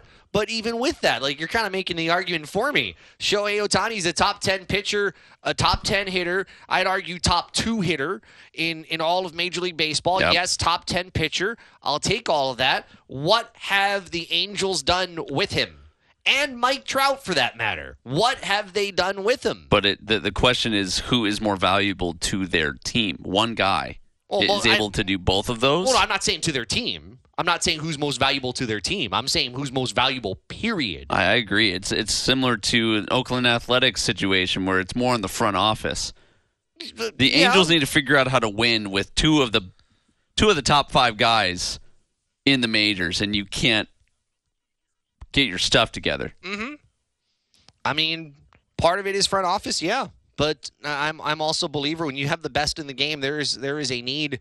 I mean, if you're already elevating and you can't get there, that's that's hard for me. Um, Aaron Judge not being there is unfortunately a, a sign of how valuable he is. The Yankees are uh, what are they right now? Uh, nine and a half back in the AL East they you know winning record and all. Sure everybody in the AL East is a winning record but uh you know they're looking up at the Rays who have been pulling away and the Orioles who have had a good year with And Judge, the Yankees are stumbling without Judge.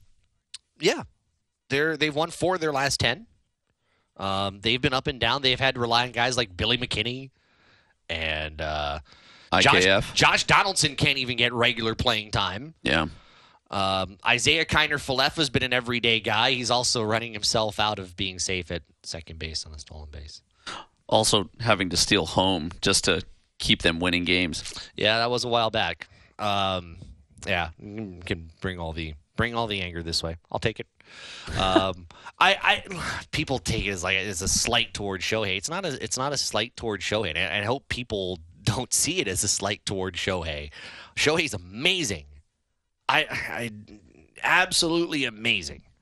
Um, but I I do also kind of have to look at, unfortunately, um, what the Yankees have done, what the Angels have done with both, and, and unfortunately, it's uh it's a little bit different.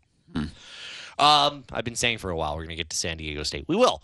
Uh, we got SportsCenter on the way here. Uh, see a text on Hawaii football with um, uh, season tickets. I did see a. Uh, um, I I did see the um, uh, newsletter we got from NASA too, which was kind of cool. That came in uh, earlier today, so we got plenty to do as we get you through your Monday. I I've been so triggered by this Sabonis dirty player thing. I, I, I, I can't leave that. It's off the bench, ESPN Honolulu.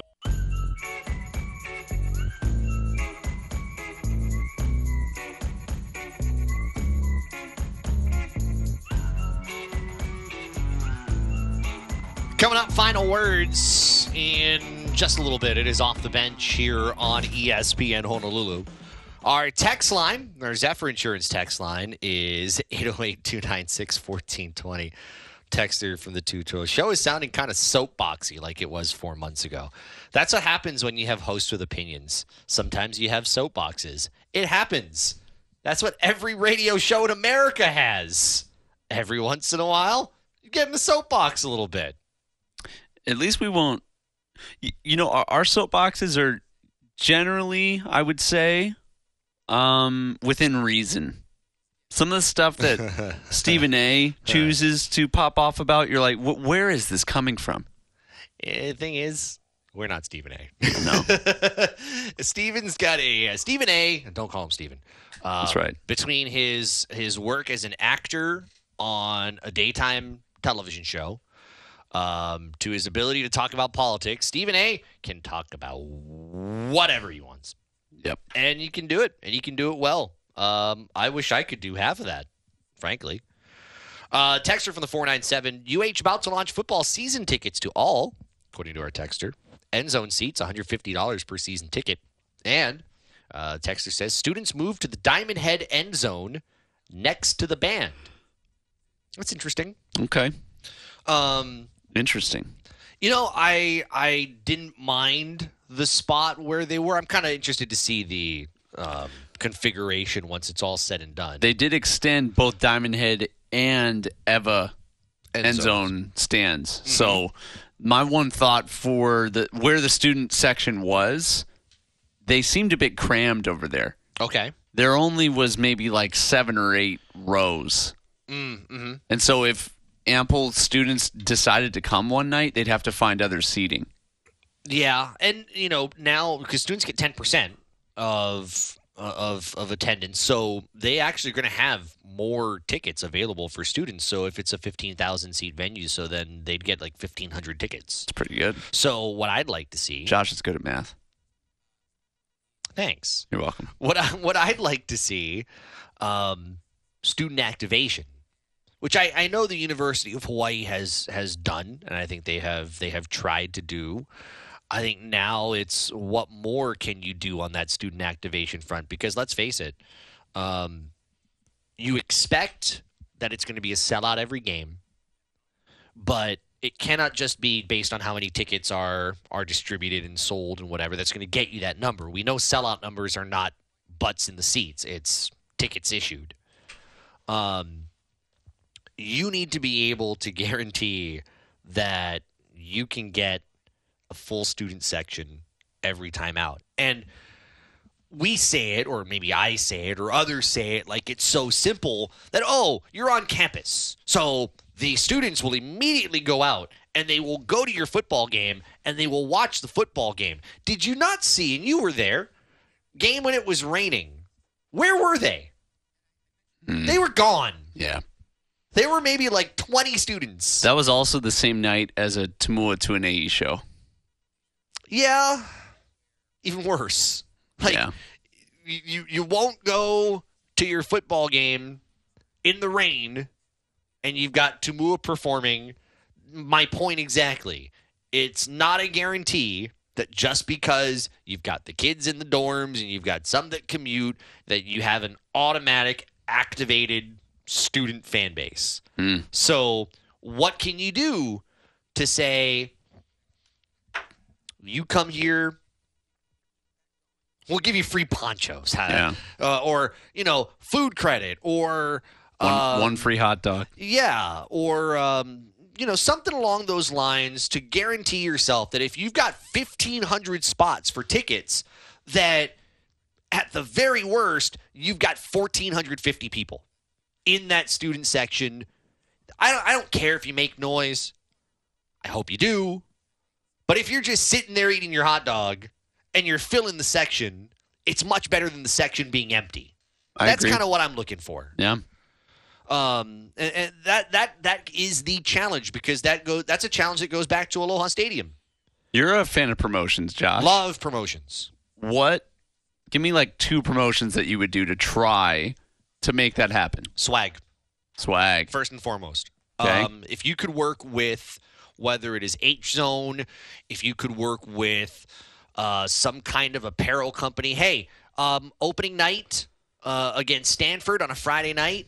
Um, you know, hey, each each of the first thousand students that Yeah. come in, you're going to get a, or let's not put it at a thousand. Let's just say fifteen hundred. Let's say, uh, you know, everybody who's sitting in the student section is going to get a swag bag. Planning for a sellout, at least for students. Yeah. Yep. Um, you know, and and that swag bag includes maybe a, a, a UH T-shirt, maybe it's got a hat, maybe it's got um, you know, a, a, a food voucher, maybe it's got something else in there, a bag. The- Yeah. Don't forget the bag. You might use that for school or something. But um, you you've got stuff. You you've got stuff that you can use to um, entice people in, and you maybe you don't do that every game, but let's say the next game, um, Albany. I'd actually want to do that for Albany because I want people there, even if it's an FCS opponent. Albany, um, you know, you you get in here for this game. Uh, we're gonna get you. Um, I'll, I'll use an example.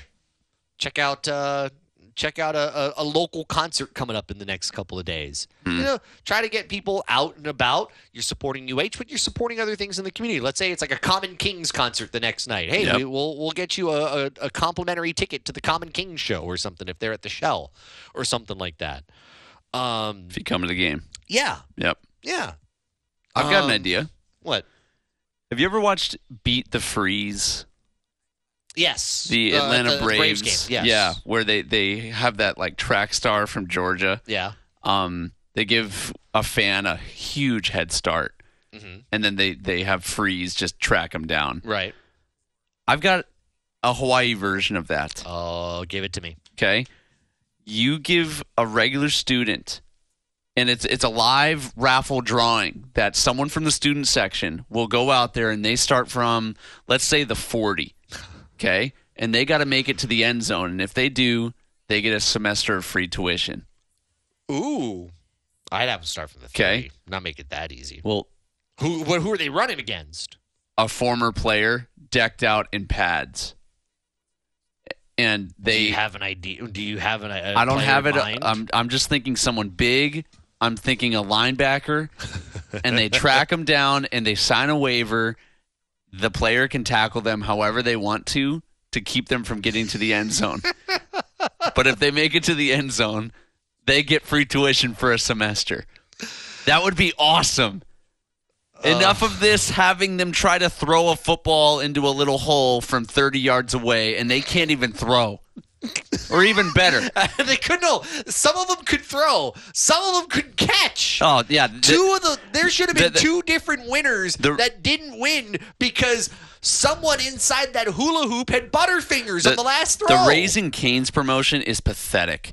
they, they- they bring two guys out there who have zero athletic ability. They can't even catch a ball, let alone catch one from 30 yards away. Everyone in the stands is, is going, uh, everyone here is now dumber having watched this. I would just simplify it. No coordination. Just try to run for your life for tuition. that would be awesome. Or, or bring back Vili. Yeah, the other way to do it though, if you want to do a tuition thing, is I think what a lot of people would do, kind of like a like a forty yard field goal.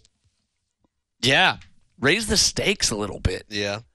You know, a lot of it is, it, you know, you have corporate stuff. You got to follow the corporate. I get You that. know, and- and so you can mix in some of that, but I'm trying to think of ways that can activate all 1,500. Um, you know, that could get them to to consistently go to games. Not you know, okay, you're here for a couple, and then you know you don't show up because it's raining, and then you're here for another, and then you don't show up because Tumua Tuine is performing somewhere, and then you don't show up, and then oh, we're, you're back there for senior night. You know, just try to get them there every single game. That's all I'm looking for. If you threw in something like free tuition and they knew they had a chance to compete for that every home game, I think I think people would try to tune up turn up for that. Mike texts in our Zephyr Insurance text line. Color scheme suggestions were lame. No, I don't. I don't agree with that. Color um, color scheme coordinations are um, like textbook 101. You got to kind of coincide with the team's color scheme. Yeah, yeah. So I mean, that's like the easy way of activation.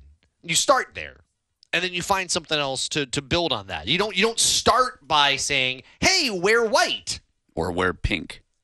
and then do nothing else. Like, you know, you see NBA teams do it. Um, it's a whiteout night. And what do they do? Um, every seat has a white shirt on it. So even if the people didn't pay attention and didn't wear white on their own, hey, there's no excuses. We're giving you a white shirt. Wear it. I realize it's a little bit different at, at the Clarence T. Ching Athletics Complex because there are technically no seats. It's bleacher seating, but you could like fold one and Yeah. put them where the seat would be. Just hope it doesn't rain. Fold one and put them down, um, or just hand them out at the gate to each student. Mm-hmm. You could do that. Um, that was not where I was expecting to go, but a good place to go um, as we look ahead. Thank you to our texter. Um, San Diego State. Remember when San Diego State said that we weren't planning on leaving? Yeah. They sent the letter to the, to, to the Mountain West, and the Mountain West said no. And they're like, no, we, we, we weren't telling you we were leaving. Here is the letter that San Diego State sent to the Mountain West back on June 13th, day before we talked to Gloria Nevarez, conference commissioner. And you tell me, Hunter, because I believe, as I saw your graduation photo sent by Steven Side last hour via text message. Thank you, Steven. Thank you, Steve. Hunter has uh, a little more hair then That's than he did now. That's true. Uh, Hunter was also not wearing a hat in his graduation photo. That's true. He's wearing a hat now. You tell me, is studious Hunter, does what I'm about to read to you sound like a school that is planning on leaving? I quote As shared with Commissioner Nevarez at our June 2023 Board of Directors meeting, this letter is to formally notice, formally, formally, formally, F O R M A L L Y, that San Diego State University intends to resign from the Mountain West Conference effective June 30th, 2024, or at an agreed upon later date. It has been an absolute joy to collaborate and compete with each of the member universities. In order to exit as efficiently and fairly as possible, I would like to respectfully make the following requests for your consideration. And there are two discussing notice requirement, and two discussing exit fee. And let me read you the last line before you tell me yes or no. Well, this is the second to last line. SDSU is honored to have been a founding member of the MWC for 25 years.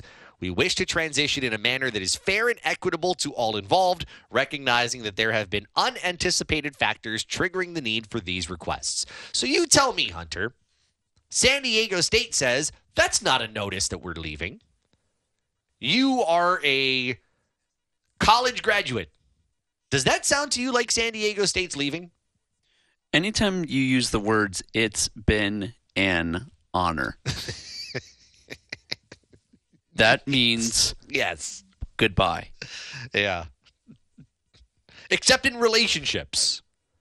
If you're breaking up with somebody, you're not saying, it's been an honor, but we just can't communicate so long. It's another couple of words. It's not you. It's me. It's five. Yeah. Yep. A couple more words. I I will snap that dragon, Josh. San Diego State is heading down the the pathetic trail. Um and I I don't know if that kind of BS will work in the Pac-12, but uh, if it does, uh, I wish them all the best. And unfortunately, when you go, you're going to have to pay full price, my friend.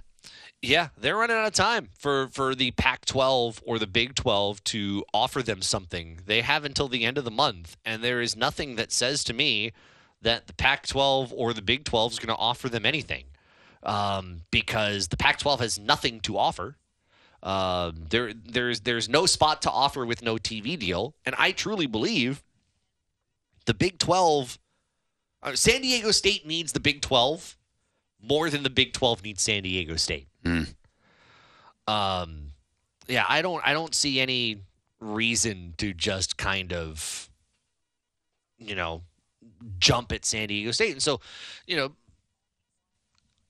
it, it, it it's silly. And San Diego State, I think, realizing that its president, this is the president of the school, not the athletic director who wrote that. The president writes that. And now the rest of the school has to play damage control, including the athletic director. Um, you're kind of in a tough position at that point. But you cannot argue um, we have been, um, you know, respectfully, we intend to leave, and then be like, no, we're not. No, no, no, that's not what we said. It's it, the writing is right there. Um, those are also ways, as much as I believe San Diego State still has a chance to stay in the conference, those are also ways to um, potentially keep San Diego, keep you know the Mountain West from wanting to to welcome you back, like the Mountain West did with Boise. When Boise had to come back after the Big East fell apart, and the Mountain West welcomed them in, when Boise State had nowhere to go. Um, you keep playing your cards that way if you're San Diego State, and you could be left in um, the era of, I don't know, the WAC, the American, the Sun Belt. I mean, you, you could be left with that if you don't play your cards correctly here. So, I, I I'm glad we saw those letters today. We got all four of them that uh, that were uh, revealed uh, to the media today, and it doesn't make San Diego State look any better No. as as far as being a uh, uh, you know good faith member here uh, down the stretch. Final words coming up in a moment. Traffic right here. It's off the bench on ESPN Honolulu.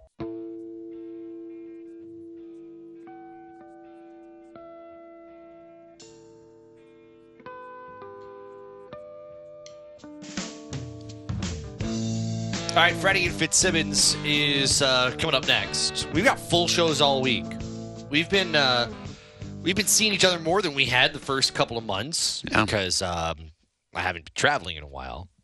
But it was it was funny when you walked in.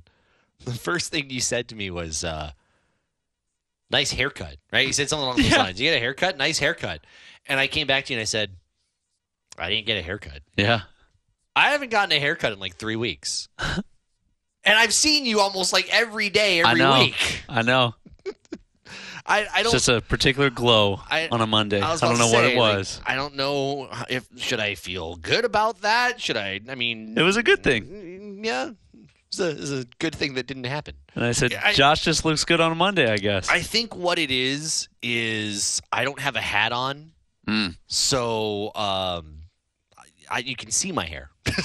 There you go. that, that must be what it is. I'm not hiding it today. Uh, final words. Uh, let's start with you.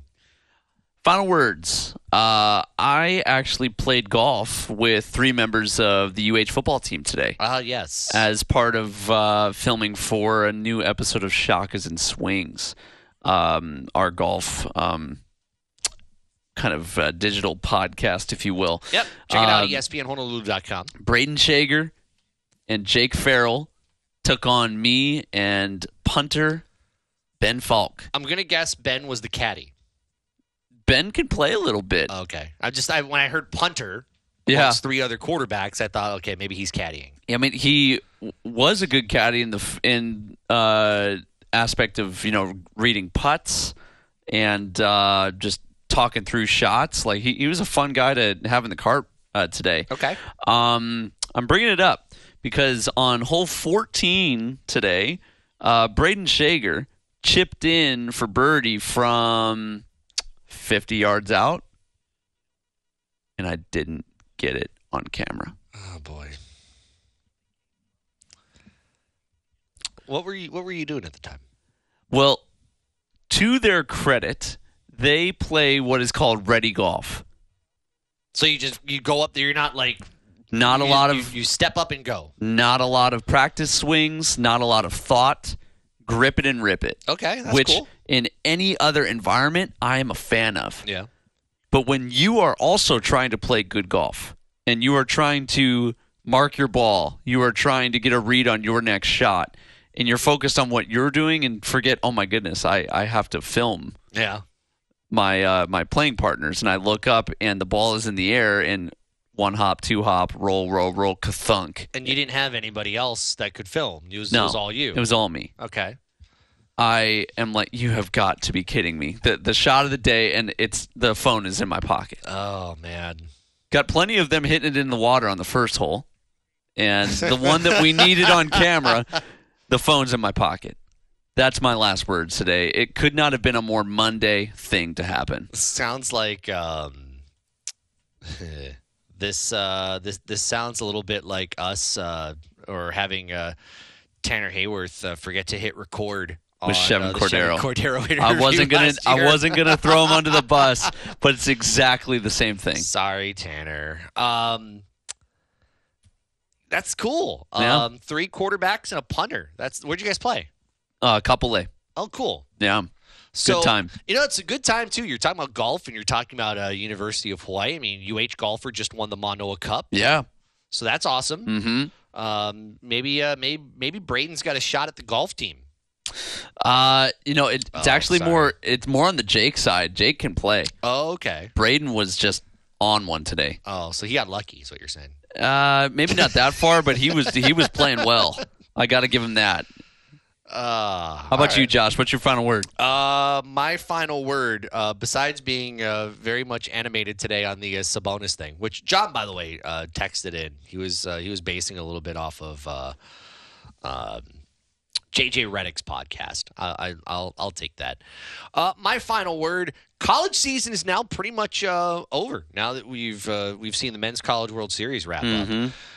There's a, a really cool video. Uh, check it out on the Hawaii Athletics website. Uh, Trevor uh, put it together. I can't remember Trevor's Trevor's last name, but he's an amazing videographer, and it's a, a two minute recap video of you know just just sights and sounds from Hawaii Athletics this year, and then and then what Hawaii Athletics did on their website along with the video is they list all of the accomplishments from the different teams from you know first year to Timmy Chang, women's basketball going to the NCAAs, so on and so forth. I mean, it was it was really well done, and sometimes I think you need to remind people about telling the story of your programs, and I thought this was. Um, one of the really well done ways of telling the story of your program. So Trevor on video was fantastic. Um, you know, to the sports information team that put that all together. Um, that was one of the uh, one of the best storytelling things I have seen. That's cool. uh, all year. So, uh, congratulations to them, and I think it's a reminder as we now go into the true off season. Now that you know track and field is wrapped up, and and now the men's college World Series is wrapped up, we uh, uh, we now start counting things down. I think we're what exactly two months away now Yep. from uh, from from Hawaii and Vanderbilt in week zero. So we're uh, we're getting there. Let's go. I'll see you tomorrow, partner. Freddie and Fitzsimmons is coming up next. Thanks for tuning in here on this Monday. It's off the bench here on ESPN Honolulu.